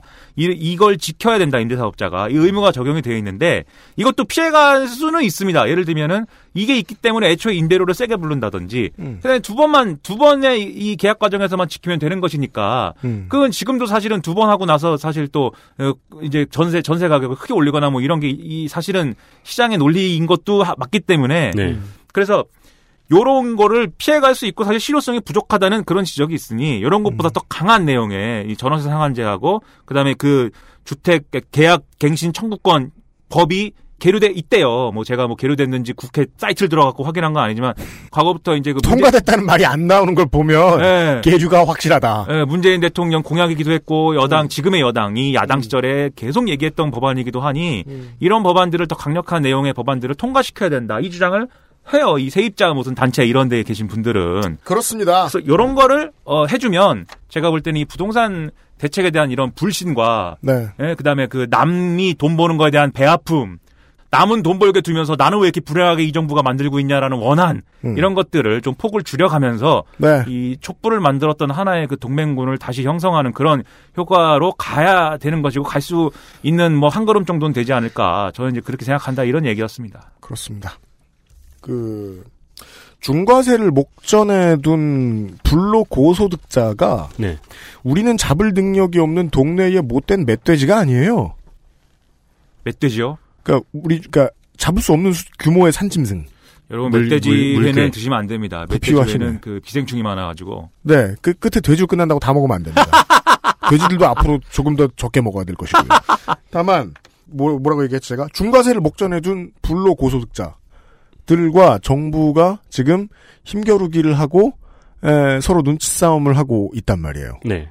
근데 그걸 이렇게 지켜보면서 멀리서 지켜보면서 그러니까 정부 니들이 잘하란 말이야. 라면서 열선 비짓 하고 있고 싶진 않아요. 저는 그것도- 이런 방송을 하는 사람들도 불구하고 음. 정부가 뭘 내놓으면 그에 손해보는 사람이 반발하고 있잖아요. 근데 왜 그 반대가 되지 않느냐는 게 궁금하다는 거예요. 정부가 뭘 내놓으면은 그걸로 인해 혜택을 입는 사람이 환영하는 그림이 없잖아요. 네. 계속해서. 한 번도 없었잖아요. 네, 뭐, 그니까, 진보 언론 판짜기 할 줄 모르는 게 뭐 어제 오늘 일은 아닙니다만, 상당수의 진보 언론의 데스크들이 판짜기가 죄악인 줄 아는 바보들이 있어요. 음. 저는 올바른 판짜기는 되게 심각한 아주 열심히 오랫동안 해온 집중력 있는 덕질의 결과물이라고 보거든요. 모든 것의 결론이 그거라고 보시죠. 아, 덕질이다. 네. 오랜 세월 덕질을 했으면서 왜 판짜기에서 밀려? 바보 아니야? 전 그 생각이 들어요. 예. 덕질을 열심히 하자. 네. 부동산에 대한 덕질을 시작할 때가 됐다. 음. 네. 한 평이어도 좋으니까 네. 우리도 좀 사가지고 이해관계에 처해보자. 아니 이게 그 다음에도 계속 연대하자는 말을 할 수 있나? 더 철 들어가지고도 당사자가 돼야 된다. 그 생각도 들어요. 저는.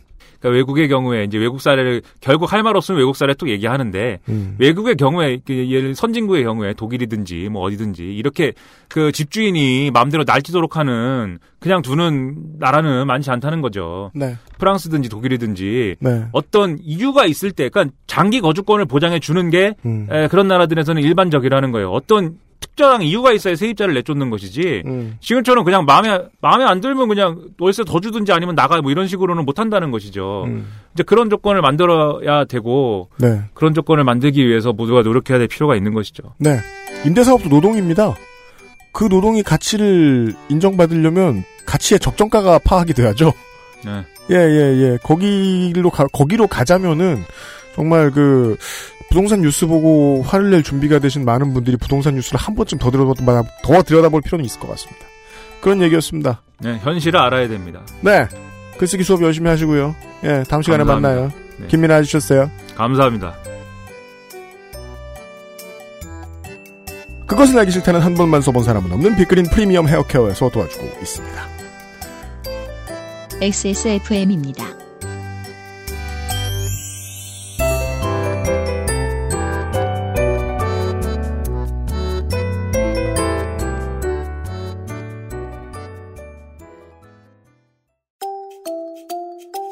두피도 피부니까 클렌징으로 세안하고 스킨, 로션, 영양크림까지 얼굴에 놓치기 싫은 피부관리 같은 피부인 두피는 잊고 계셨나요? 짜증나고 힘든 일상으로 지친 두피와 모발을 새로워진 빅그린 투쓰리 프리미엄 샴푸에 맡겨주세요. 소중한 내 두피와 모발의 변화 잊지 마세요. 두피 역시 내 소중한 피부란 사실. 두피도 피부니까 빅그린 투쓰리 프리미엄 daily scalp 샴푸 빅 그린 sulfate free 잊지 마세요. 두피 역시 피부란 사실. 빅 그린 sulfate free 뉴스 roundup History in the making. 정말이지 김민하 아저씨 어, 돈 받은 만큼만 좀 방송하고 갔으면 좋겠습니다. 돌아버리겠습니다 이거 진짜. 자꾸 격무를 하고 가세요. 네 뉴스 roundup입니다. 어, 미국 국무부의 대북 정책 특별 대표인 스티브 비건 포드 부회장이 방한해서 네 스티븐 비건 포드 부회장 포드 부회장이었 죠. 지금도 부회장은 아닐 겁니다. 모르겠습니다. 어, 문재인 대통령을 만났습니다. 네 만나고 갔습니다. 네. 문재인 대통령은 비건 대표에게 네. 한반도 비핵화를 위해서 우리는 잘하고 있다. 음. 그러니까 니네도 북한이랑 얘기 좀 잘해봐라. 네. 라고 이야기했습니다. 네. 어, 또한 남북 관계 개선과 북미 비핵화 대화가 함께 선순환 발전하자고 말했습니다. 음. 어, 스티브 비건 대표는 우리도 최선을 다하겠다고 말했습니다. 네. 음, 뭐 별로 달리 할 말이 없었나 봐요. 음, 말좀 준비해서 오지. 이번에는 뭐 나쁜 말 할 상황도 아니고 네. 예 예. 아, 좋은 분위기라 그랬을 겁니다. 그 아니 뭐저 이번 주에 외교 이슈가 많았는데 다음하고 네이버의 그 뉴스 스탠드만 보고 있으면은요 그냥 뉴스 뽑아주는 것들만 보고 있으면 대통령이 아무것도 안 한 것 같죠. 음, 그러게요. 그러니까 지금 신남방 정책의 핵심 파트너라고 볼 수 있는 어, 조코위도도 인도네시아 대통령이 왔습니다. 네. 지금 그것도 사실은 아주 아주 중요한 문제인데요. 아주 아주 중요한 음. 얘기를 안 해주더군요. 여튼간에 어, 비건 대표는 한국을 먼저 방문했고요. 음. 이후 중국과 일본을 순차적으로 방문할 예정입니다. 네. 아, 이 스티브 비건은 원래 공화당 연구원 보좌관으로 오래 일했던 사람이더라고요. 네, 부시 행정부 때부터 일을 했었, 일을 했었습니다. 네, 러시아와 북한 관련 외교 분야에서 일을 했고 94년 미국과 북한의 제네바 합의에도 관여한 바 있습니다. 네. 즉 북한 문제나 이제 러시아 쪽 문제에 대해서는 어느 정도 전문가라는 이야기죠. 네, 그때는 뭐 대박 책임자는 아니었기 때문에 결과가 안 좋은 것에 대해서 스티븐 비건에게 책임을 물을 수는 없고요. 여튼 어, 다음 뉴스가 하나 더 있는데 그걸 이야기를 하고 좀 예. 네, 정부가 판문점 선언 판문점 판문점 판문 잠실. 거기 막 저 누에들 이렇게 있고 막 네, 정부가 정부가 판문점 선언 비준 동의안 비용 추계서를 국회에 제출했습니다. 그렇습니다. 내용은 철도 도로 연결, 산림 협력, 사회문화 체육 교류, 이산가족 상봉, 개성남북 공동연락사무소 운영이고요. 네. 이걸 모두 합해서 올해 1,700억, 음. 내년엔 4,700억, 네. 그리고 추가로 2,900억 수준입니다. 그렇습니다. 저희가 처음에 예측을 했는데 이거 추계에 나왔을 때 야당에서 분명히 이거 돈 조금 쓴다고 뭐라 할 거다라고 네. 예측했는데 그대로 하더군요. 네, 앞으로 들어갈 비용을 생각하면 너무 작은 금액이라는 지적이 지금 많이 있습니다. 네. 그동안 정부와 민간에서 추산한 철도 도로 연결 비용이 50조에서 70조 정도였고요. 네. 북한 인프라 투자에 대한 총 예상 비용이 150조 정도였거든요. 그렇습니다. 그러니까 이제 이게 이제 앞으로 한 10년 동안 들어갈 비용이겠죠? 네. 네, 근데 현재 5%, 5%도 안 되는 거죠. 음. 그래서 야당이 돈이 너무 적다고 따지는 신기한 광경입니다. 그렇습니다. 왜냐하면 야당의 원래 이제 당론과 무관하게 외교통일위원회의 국회의원들은 여기 배정을 해야 되거든요. 네. 입장이 다릅니다. 네. 자유한국당에서는 이를 불성실한 청구서라고 말했고요. 자기들이 이걸 막 그 저 추계를 더 밀어내 가지고 여기다 돈을 우리 당이 얼만큼 썼습니다라는 기록을 남기는 게 되게 중요합니다. 바른미래당 같은 경우에는 앞으로 계속해서 들어갈 비용에 대한 계산이 이루어지지 않았다고 지적했습니다. 네, 이게 얼마나 큰 돈이 되고 앞으로 오랫동안 명예에 남을지를 야당들은 잘 알고 있는 겁니다. 그러니까 이렇게 앞뒤가 안 맞아 보이는 소리를 하는 거죠. 역사가 남으니까요. 네. 어, 결국 비준 동의안은 미뤄졌고요. 정상회담 이후에 논의하기로 했습니다. 그렇습니다. 어, 그리고 그동안 꿀 빨고 놀고 있던 외교통일위원회는 간만에 일거리가 떨어졌습니다. 그렇습니다. 그 이게요. 이제 구구절 행사 있죠? ICBM 없고 행렬하는데 막 문재인 대통령 얼굴 나오고 막 이런 네. 그 구구절 행사 결코 그 국방 위세를 드높이려 하지 않고 미국 욕을 하지 않는 엄청나게 스무스하고 부드러워진 구구절 행사. 그러니까 아마 북한에선 그런 말이 나올 거예요. 그럼 왜 하지? 그렇죠. 그래서 경제 얘기를 계속했다는 거 아닙니까? 네. 그리고 그 뒤에 김정은이 보냈던 어, 트럼프에게 보낸 네 번째 친서가 공개된 것. 거기서 이제 또 또 한번 만나자. 트럼프에게 그런 얘기를 했다는 거죠. 이것 등을 통해서 이제 북미 간 밀당이 올 여름을 지나면서 이제 배드캅이 빠지고 굿캅 모드로 진행이 되기 시작한 거예요. 네. 이게 분위기가 좋아졌다라는 건 타이밍상 중간 선거가 코앞이라는 뜻이기도 하고 민주당에서는 지금 오바마가 등, 등판해서 열릴 중입니다. 네, 네. 예. 지금 미국의 중도나 지식인들은 트럼프를 예쁘게 봐주기가 아주 아주 어려워요. 음. 언론들은 이때다 싶어서 9.11 사태가 일어났을 때 이제 내 건물이 제일 높다 같은 트럼프가 했던 헛소리를 재조명하기도 하고. 예 그냥 그런 사람이요. 음, 아주 못된 사람이요. 트럼프의 무기는 이렇게 두 가지죠. 제일 큰 무기는. 하나는 2분기의 미국 국내 성장률이 오랜만에 아주 높은 수치를 기록했다. 음. 4%가 넘었다 뭐 이런 얘기 하죠. 네. 예, 통계 함정은 요즘 우리가 고민 많이 하는 문제입니다만 여튼 간에 미국 경기가 좋은 거는 사실이니까요. 그리고 특이한 배째기 카드를 내놓고 있죠. 탄핵을 하려면 해봐라. 니들은 못한다. 숨은 표가 얼만데 네. 라면서 숨은 표를 다시 결집하기를 요구를 하고 있고 왜냐하면 어 이제 더 이상 공화당은 어, 다른 소리를 많이 내는 정당이라고 보기 어려워졌다고 저는 요즘은 뉴스를 보면서 그런 생각이 들거든요. 어 완벽한 공동 운명체라고 일단 중간 선거 때까지는 생각해줘야 되기 때문에 네. 예, 즉 상원 구성상 공화당이 도와준다 라는 네. 것도 알고 있다는 거죠. 그리고 사이드 메뉴로 북한의 종전선언과 비핵화가 있다는 겁니다. 그래서 지금 11월까지는 계속해서 훈풍 훈풍일 것이다. 네. 이고요. 그 다음 뉴스는 어, 지방선거가 끝나고 이 지방의회 얘기를 한 번도 안 했네요. 네. 어, 꿀 빨고 있는 걸로 따지면은 지지 않는 우리나라의 지방의회죠. 네. 어, 올해 지선에서 기억하시죠? 중앙, 중앙일보의 특집 기획. 아, 네. 네. 어디를 제일 많이 갔네요. 네, 맛집 특집 같은 맛집. 거. 그래서 그 맛집 다 찾아보다가 그 중에 무엇이 그 성매매 업소인지 다 찾아냈죠. 네. 음, 네. 사람들이. 어, 그리고 최근에 외유 논란이 있었습니다. 최근에 외유 논란까지 어, 지방의회 꿀빨러에 대한 관심이 많아졌죠. 꿀빨러. 네. 그러니까 사실은 지방의회가 뭐 하는지도 모르다가 네. 이제 최근 들어서 이제 어, 돈 쓰고 논다더라 이런 음. 이제 기사들도 많고 관심들이 많아졌습니다. 네. 그러니까 다들 쳐다보니까 부담을 느낀 모양입니다. 음. 제8대 부산시의회는 해외 연수에 대한 조례를 새로 만들어서 심사를 엄격하게 바꿨습니다. 네. 연수 계획과 보고서 제출도 까다로워졌고요. 음. 그리고 이 심사의 민간위원도 포함됩니다. 네, 이 부분이 핵심입니다. 네. 올해 부산시의회가 다녀올 해외 연수 현장은 방사능 측정기를 들고 무려 후쿠시마를 갑니다. 그렇답니다. 철도 연결과 관련해서 블라디보스톡을 가기도 하고 또 이제 별로 나갈 필요가 없는 상임위가 있잖아요. 네. 그래서 이제 여행사가 짜준 그 패키지 따로 놀러 다니고 그랬잖아요. 네. 예, 올해는 나갈 필요가 없으니까 예산을 반납하기로 했습니다. 그렇습니다. 네. 아, 참고가 될 만한 조례가 드디어 나왔습니다. 네. 연수 갈 때 비용이나 행적에 대해서 시민의 심사를 받는 거는 사실은 피하고 싶으면 피할 수 있어요. 당장 친한 외부 인사를 데리고 와서 뭐 이번에는 그냥 가라라고 도장을 받을 수도 있긴 있죠. 그쵸. 지방의 의원들은 당장 친한 외부 인사들이 포진해 있는 사람들인데요. 그런데 이게 공개가 됐기 때문에 지역지가 사소를 낼 수 있고요. 그렇죠.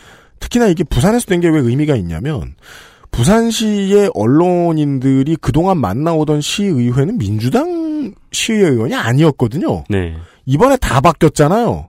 45명인가? 41명이죠, 지금, 민주당 의원이. 그, 그래서, 언론인들에게도 처음으로 감시를 받는 상태라 되게 텐션이 세단 말이에요. 음. 예. 이러면 기록들을 들춰봅니다. 이게 외유인가 아닌가. 그 민간 심사위원들한테도 물어보고 할 거예요. 네. 네. 견제가 되도록 만들어 놨습니다, 스스로를. 그러니까 사람들이 이제 한번 화를 냈잖아요. 네. 그러니까 언론 입장에서는 어 저거 클릭되는구나. 그렇죠. 그러니까 맞아요. 쳐다보죠 이제. 다른 시의회들이 좀 보고 배웠으면 좋겠고. 부산시의 얘기를 한 게, 부산시의회가 한국 정부의 축소판처럼 움직입니다. 의회 전체 시장까지 싹쓸이로 다 바뀌었고요, 이번에. 네. 시민들 기대치에 맞는 변화를 준다고 지금 막 고교 전면 무상급식 추진하고 그게 안 됐죠, 지금. 뭐 원래 부산은. 네. 시의회 의장 뭐 관용차 안 쓰겠다 뭐 막 하고 있는데 밑에 공무원들은 평생 한나라당만 보다가 민주당 처음 봐가지고 우물쭈물하든지 협조를 안 한 중일 거고요. 우리는 방법을 찾을 것이다. 네. 막 새로 만든 버스 중앙차로 막 적응 안 돼서 삐걱거리고 막 이런 체질을 미리 안 만들어 놓으면 4년 뒤에 바꿨더니 소용없네 애가 나올 테니까 긴장을 하고 있을 겁니다. 이게 한국 정부하고 비슷하잖아요. 네. 예. 그러니까 뭐만 잘못했다 하면 뭐 중앙 언론에서 초심을 잃었다느니 뭐 피로감이 생겼다느니 까던 뭐 지방 의회 구청장실 이렇게 까이던 경우가 있어요. 울산에 있습니다. 음. 예. 그 민중당에서 행정하던 사람들 불러와가지고 강연도 좀 듣고 그러면 좋을 것 같아요. 아, 네, 네. 그러네요. 네. 그런 생각은 들어요. 그러니까 지방의회가 변화를 위한 노력을 하고 있는데 참조가 좀 많이 됐던 거는 부산시여서 소개를 해드립니다. 마지막 뉴스입니다. 네, 저같이 노트북을 들고 커피숍을 헤매고 다니는 사람들한테는 새벽에 오아시스 같은 탐탐의 김도균 대표가 네. 50억 횡령 혐의로 구속영장 실질심사에 들어갔습니다. 여러분들이 방송을 들으실 때는 아마 결정이 나 있을 겁니다. 네, 방송을 그러니까 주무시고 있을 때 결정이 났고 방송을 들으실 때 뉴스가 나왔을 거예요. 네. 어, 혐의는 약간 익숙한 통행세입니다. 네, 약간 익숙해요. 네, 가맹점에 빵 반죽을 공급하는 과정에서 다른 업체를 끼워 넣었고 또 우유 공급업체가 회사에 제공하는 판매 장려금 10억여 원을 사적으로 챙긴 혐의입니다. 음. 어, 그리고 검찰에서는 전체 횡령액이 50억 원 정도로 되는 것으로 파악하고 있습니다. 네. 아, 그리고 2014년에도 배임 수재 혐의로 추징금 35억 원이 떨어진 적이 있어요. 네. 근데 이거를 회사 돈으로 내고 네. 회사 직원한테 거짓 증언을 시킨 혐의도 있습니다. 그렇습니다. 원래 재판 처음 받을 때 잘못 받으면 그 재판 받고 그 저 형 제대로 이 저 이행 안 한 대가로 또 형을 사는 수가 있습니다. 네. 예. 이 사람은 탐앤탐스의 이 김도균 대표는 어 유명하죠 업계에서 커핀 그루나루의 김은희 대표의 친오빠입니다. 음. 업계에서 커피 남매라고 불리는 네. 네. 참 그 한국 스타일 경제의 주도자들이 맞는 게 과포화 시장의 두 주역인 거죠. 음, 따라서 음. 그러니까 신생업체와 경쟁자들을 과포화로 밀어냈는데 본인들도 같이 힘들어진. 네. 코핑그루나르는 이제 매장 수가 워낙 줄었기 때문에 찾아보기가 좀 힘들어졌고 탐탐은 그래요. 그 윤세민이 설명해 준 게 맞아요. 와이파이와 흡연실로 대표되죠. 네, 그리고 이제 그 24시간 오픈이기 때문에 네. 새벽에 커피숍이 필요한 사람들한테는 잘 보이는 곳들에 또 위치해 있었고요. 시내에서. 네, 그- 꽤 오래 갔어요. 그 공부 안 하는 대학생들 시험 기간에 안 시켜져. 네. 저도 그랬어요. 네. 네. 이제는 프랜차이즈 날려먹기 직전의 증상들을 보이고 있거든요. 탐탐이. 네. 어, 매장 크기를 좀 줄여서 골목에 진출하기 시작했고, 음. 그리고 헤어샵이나 패스트푸드 같은 서브 브랜드들이 생겼어요. 음. 무슨 이름도 되게 특이했는데 그 탐 탐앤탐스 헤어샵 이름 기억이 안 나네. 배임 혐의 문제는 작년부터 나오던 얘기입니다. 어, 음료 가격도 되게 크게 인상을 했고 신규 매장 공사할 때 점주들한테 산업재해료라고 돈을 받아요. 그걸 받고 보험에 가입을 안 한 거야. 네. 이러면 꽤 땡깁니다. 그쵸. 아, 이게 언제부터 그랬냐? 제가 이제 농축산인이 하는 거 보고 제가 그 추적하는 방식을 좀 어깨 너머로 배웠는데 2014년 여름에 춘천의 타멘탐스가 커피 테마파크라는 걸 짓기로 합니다. 오. MOU를 날려요. 천억 원을 투자한다 이런 얘기를 해요. 네. 탐탐에서 MOU를 만들면 MOA란 걸 체결할 시기를 정합니다. 즉 합의각서를 음. 언제까지 쓰자. 춘천하고요. 네. 그게 그 다음 해인 2015년 겨울이었는데 이때부터 발을 슬슬 뺍니다. 한 달만 밀어줘요. 한 달만 밀어줘요. 이런 식으로. 음. 예산을 다 못 채웠다. 그 천억 원을. 근데 그게 조금 모자란 것도 아니고 천억 중에 700억을 못 채웠다. 이렇게 얘기해요. 그러다가 결국은 재정이 악화됐다면서 사업을 중단합니다. 네. 근데 이 사업을 중단한 결정적인 원인은 제가 보건데 원래 프랜차이즈가 장사하는 것 중에 상표권 장사가 있어요. 하면 안 돼요. 음. 가맹사업자한테 로얄티 명목으로 받아요. 음, 네, 저는 네. 이상한 짓이라고 보는 게 가맹점주가 노력을 하고 종업원이 노력을 해서 그리고 가맹점주가 돈 내서 간판 사서 달고 하니까 상표의 가치가 올라가는 거지. 같이 일을 해서 올라가는 거니까 네. 한쪽에서 돈을 받을 일은 전 아니라고 봤거든요. 그렇죠. 그리고 이제 거기에 이제 가맹을 하겠다고 의사를 밝힌 시점에서 상표의 가치는 이미 지불된 거잖아요. 그걸 2015년에 정의당 김재남 전 의원이 까요. 상표권 갖고 내면은 안 되는 수익을 냈다. 김재남 의원실이 고발을 넣고 이때부터 탐탐은 천억 원을 채우려는 계산이 안 맞는다고 생각했던 것 같습니다. 음. 예, 여기서도 수백억 원대가 나왔다고 하죠. 그러면서 그때부터 제가 관찰한 바로는 그때부터 길에 보이는 탐탐 매장의 성격하고 그림이 달라집니다. 네. 예. 커피숍이 줄어들고 막 헤어숍이 생기고 무슨 저 샌드위치 가게가 생기고 그래요. 그 앞에 배임수재 혐의 재판 뭐 받기도 했던 거 아까 얘기했는데 여튼 짧게만 설명하면 그렇습니다. 예. 이러한 일이 있습니다. 우리가 시내에서 가장 자주 보는 가게들 중 하나의 모습이 바뀐 이유가 여기 있습니다. 언론에서는 뭐 토종 커피 기업, 토종 커피 기업 이런 소리를 하는데 이 커피 시장이 우리나라 전문가들한테 되게 그, 그 수수께끼 시장이었거든요. 네. 왜 계속 성장하냐? 음. 옛날에 포한데. 그죠. 네. 근데 이제 슬슬 이 두 업체가 거꾸라짐이 신호탄이 아닐까 하는 생각이 들더라고요. 그 커피 아르케 사장님이 한 3, 4년 전부터 저희한테 얘기해 주던 건데 어, 공급업체들은 이미 그 과포와 직격탄을 맞은 지가 좀 오래됐습니다. 음. 성장 속도를 맞추려면 어떻게 하죠? 공급업자를 쥐어짤 거 아니에요? 네. 가맹점주를 쥐어짜고. 네. 그렇게 쥐어짜인 지는 꽤 됐다는 거죠. 그게 이제 안 보였다는 거고요. 네. 액세스몰에 들어와 있는 스폰서들은 자체 브랜드를 만든 지 얼마 안 돼서 그렇지 물건을 만들기 시작한 지는 되게 오래된 업체들이 되게 많아요. 네. 그 납품을 하다 보면은 이제 갑질을 당하다가 화가 나니까 이제 우리가 고객을 직접 상대하, 사- 상대하자 그러고 창업하자는 거, 창업하는 거잖아요. 그 인양반들한테 들어보면 그런 얘기 다 들리긴 들립니다. 이거 납품하다가 개, 개피 많이 봤다. 음. 예, 그런 지는 꽤 오래됐다는 거죠. 레드오션도 너무 심한 레드오션이 된 지가 맞다. 그 주도자들한테도 이제 그 검은 구름이 다 뻗쳤다, 이제. 음. 네. 그 정도까지 왔다는 얘기입니다. 예. 여기까지가 뉴스 라운드업이었고요.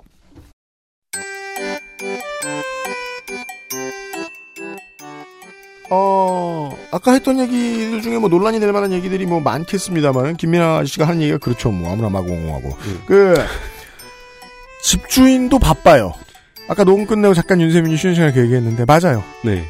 집주인 바빠요. 우리가 생각하기에는 그냥 놀면서 돈 들어올 것 같은데. 서울 시내를 다니면요. 아무 생각 없이 건물을 보는 사람들 있죠? 관광객이 아닙니다. 네. 건물 보는 중이에요. 그렇죠, 그렇죠. 건물을 보는 것도 바쁘고요. 재산 가치를 따지는 것도 바쁘고, 음. 그 다음에 같이 투자할 사람들을 찾는 것도 바쁘고, 다 문서고, 다 대화고, 다 돈이고, 신용이고, 그걸 만드느라 힘들어요. 집도, 그러니까 건물도 여러분들 차 같아서 음. 자꾸 고장이 나요. 그게 직업이 돼요. 직업의 개념은 묘하죠. 내가 재밌어서 그걸 가지고 많이 찍다 보면, 어, 옛날엔 논팽이였는데 지금은 부자 유튜버잖아요. 음. 예. 그래서 집주인도 임대업자도 얼마든지 직업입니다. 맞아요. 세금 똑바로 내라고. 예. 탈세하지 말고 일한 것에 비해서 너무 많은 소득을 가져가지 말라는 거예요. 근데 그걸 어떻게 국가가 개입 안 합니까?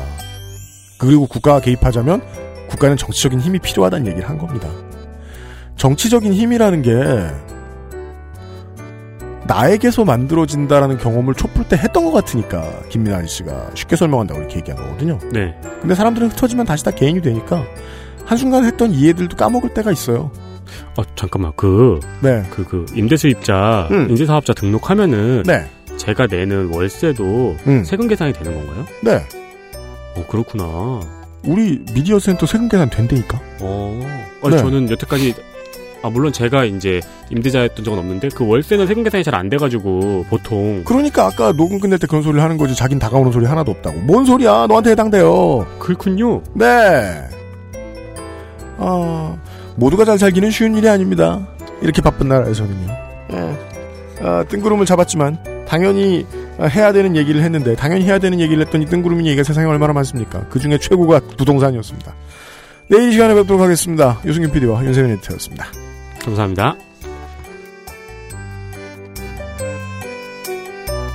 XSFM입니다. I D W K